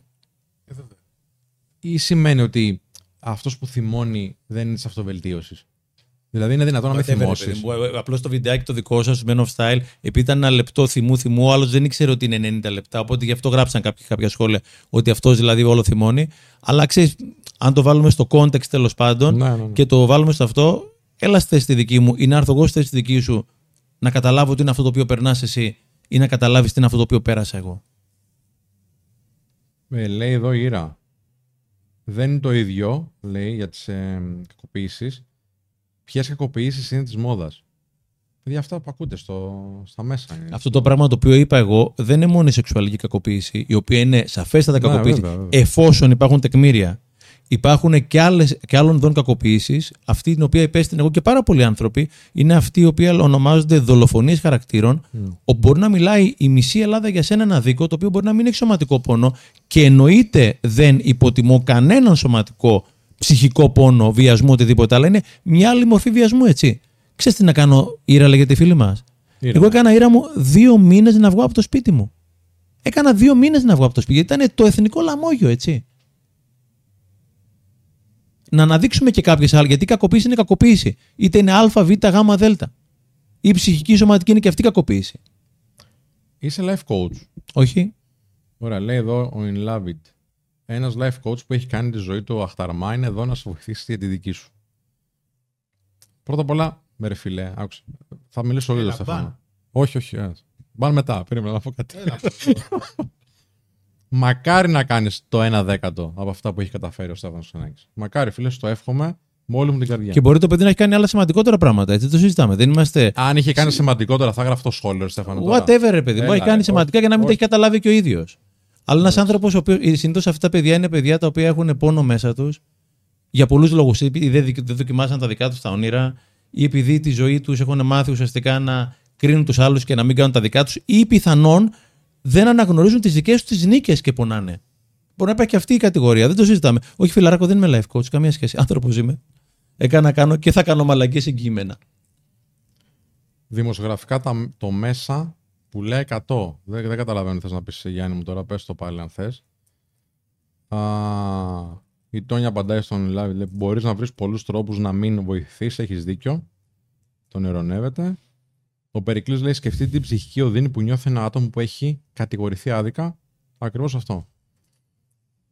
Από, τα, από αυτά που σου είπε ο κόσμος, τι κρατάς; Σου είπανε 10 καλά, 10 άσχημα. Τι κρατάς; Και συνεχίζεις με αυτά, τα κρατάς για τις επόμενες ιστορίες σου; Θα κρατάω οτιδήποτε ε, ε, λέγεται καλοπροαίρετα, Σπύρο και Χριστό. Μένα το, το, το, κρατάω, δεν το συζητάω. Κάποιος ο οποίος θα βρει για να βρει και τα λοιπά, δεν τα έχει καλά με τον εαυτό του. Ακόμα και αυτό θα το ακούσει και θα λέω ρε παιδί, δεν θα θέλω να έχω τη σχέση που έχει με τον εαυτό του αυτός ο άνθρωπο, όποιος και να είναι αυτός. Αλλά τα υπόλοιπα τα, τα κρατάω όλα και εμένα μου γράψανε πολύ αρνητικά πράγματα όταν βγήκα, παιδιά, έτσι. Μου γράψανε κάτω από τα βιντεάκια μου στο YouTube, στο δικό μου κανάλι, μου γράψει μια κυρία, μου λέει κύριε Ξενάκη, δεν σας εμπιστεύομαι πια μετά από αυτά που έμαθα για εσάς. Mm. Δεν είχα πει την αλήθεια μου. Και λέω κάποια στιγμή ότι αυτό θα έκανα και εγώ στη θέση της. Αν θεωρούσα ότι ο άλλος είναι το λαμόγια, θα έλεγα ότι ρε παιδί μου δάσκαλε που δίδασκε. Γι' αυτό και είπα τη δική μου την αλήθεια προκειμένου να το μάθει ο κόσμος. Τα κρατά όλα. Και αυτό που λέει και η ψυχοθεραπεύτρια μου τα αφήνω να κάτσουν και αύριο το πρωί κάποιοι θα είναι πιο ψηλά, κάποιοι πιο χαμηλά. Εύκολα λέει κάποιος καλοπροαίρετος γράφει άρθρο μετά τη σημερινή εκπομπή για την ακροδεξιά αυτοβελτίωση. Έλα ρε, λείπει μου τώρα. Έχουμε εδώ πέρα τόσους ανθρώπους που ψηφίζουν ό,τι θέλουν να ψηφίζουν ο καθένας εδώ Τι πέρα. είπε, για ποια; Για την ακροδεξιά αυτοβελτίωση. Ε, αυτό λες τον εαυτό σου και δεν βελτιώνεσαι. Όχι, όχι, το λέει ηρωνικά ο Α. άνθρωπος. Κάποιος καλοπροαίρετος. Άντε, γιατί σας περιμένω τώρα κι εγώ στη γωνία. Αφορμή έψαχνες. Αφορμή έψαχνα, ναι. Λέει ο Βαραβάκη. Εννοείται. Θέλουμε να καλέσουμε τον Στέφανο να μιλήσει στο, ε, στο, σε ένα βρεφονιμπιακό σταθμό στους γονείς. Α, μάλιστα. Λοιπόν, ο φίλος ο Γιώργος Νάνος. Ε, Γιώργο, θα σε φέρω εγώ σε επαφή με τον Στέφανο. Είναι φίλος.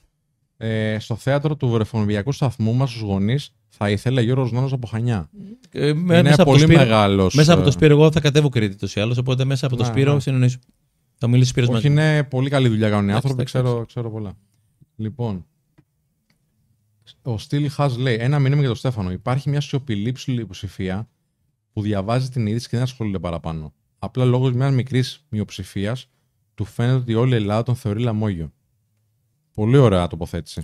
Δεν έχει καθόλου άδικο. Μμ. Απλώς είναι ε, αυτό που λέγαμε και εμείς ισχύει, αλλά όταν η πλειοψηφία των μέσων μαζικής ενημέρωσης αναδημοσίευσαν ειδήσεις ότι είναι στη Λάρες αυτός, πρέπει ουσιαστικά να ψάχνει να βρει του ανθρώπους οι οποίοι πίσω από αυτή την φρενήρη δημοσιότητα που δόθηκε στο όνομά μου, θα σκεφτούν λίγο διαφορετικά. Τελικά, όσο περνούσε ο καιρός, θα συμφωνήσω πάρα, πάρα πολύ με αυτό που είπε το παιδί.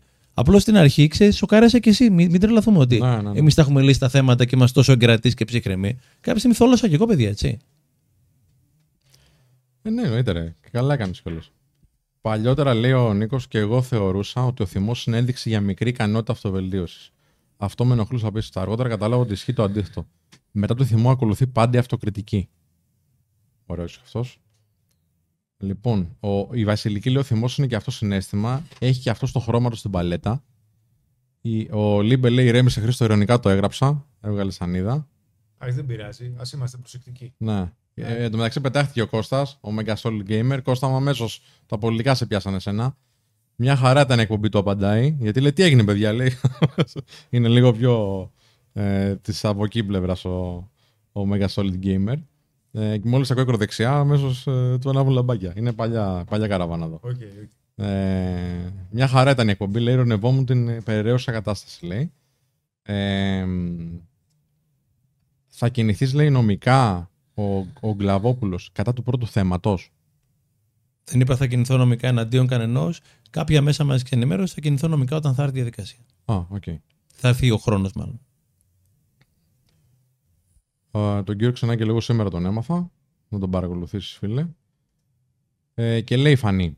Στέφαν, είσαι από τους ανθρώπους που βρέθηκαν στη φυλακή, σε άλλαξε; Όχι οι κατηγορίες, αλλά η ζωή μέσα στη φυλακή. Πάρα πολύ. Πάρα πάρα πολύ.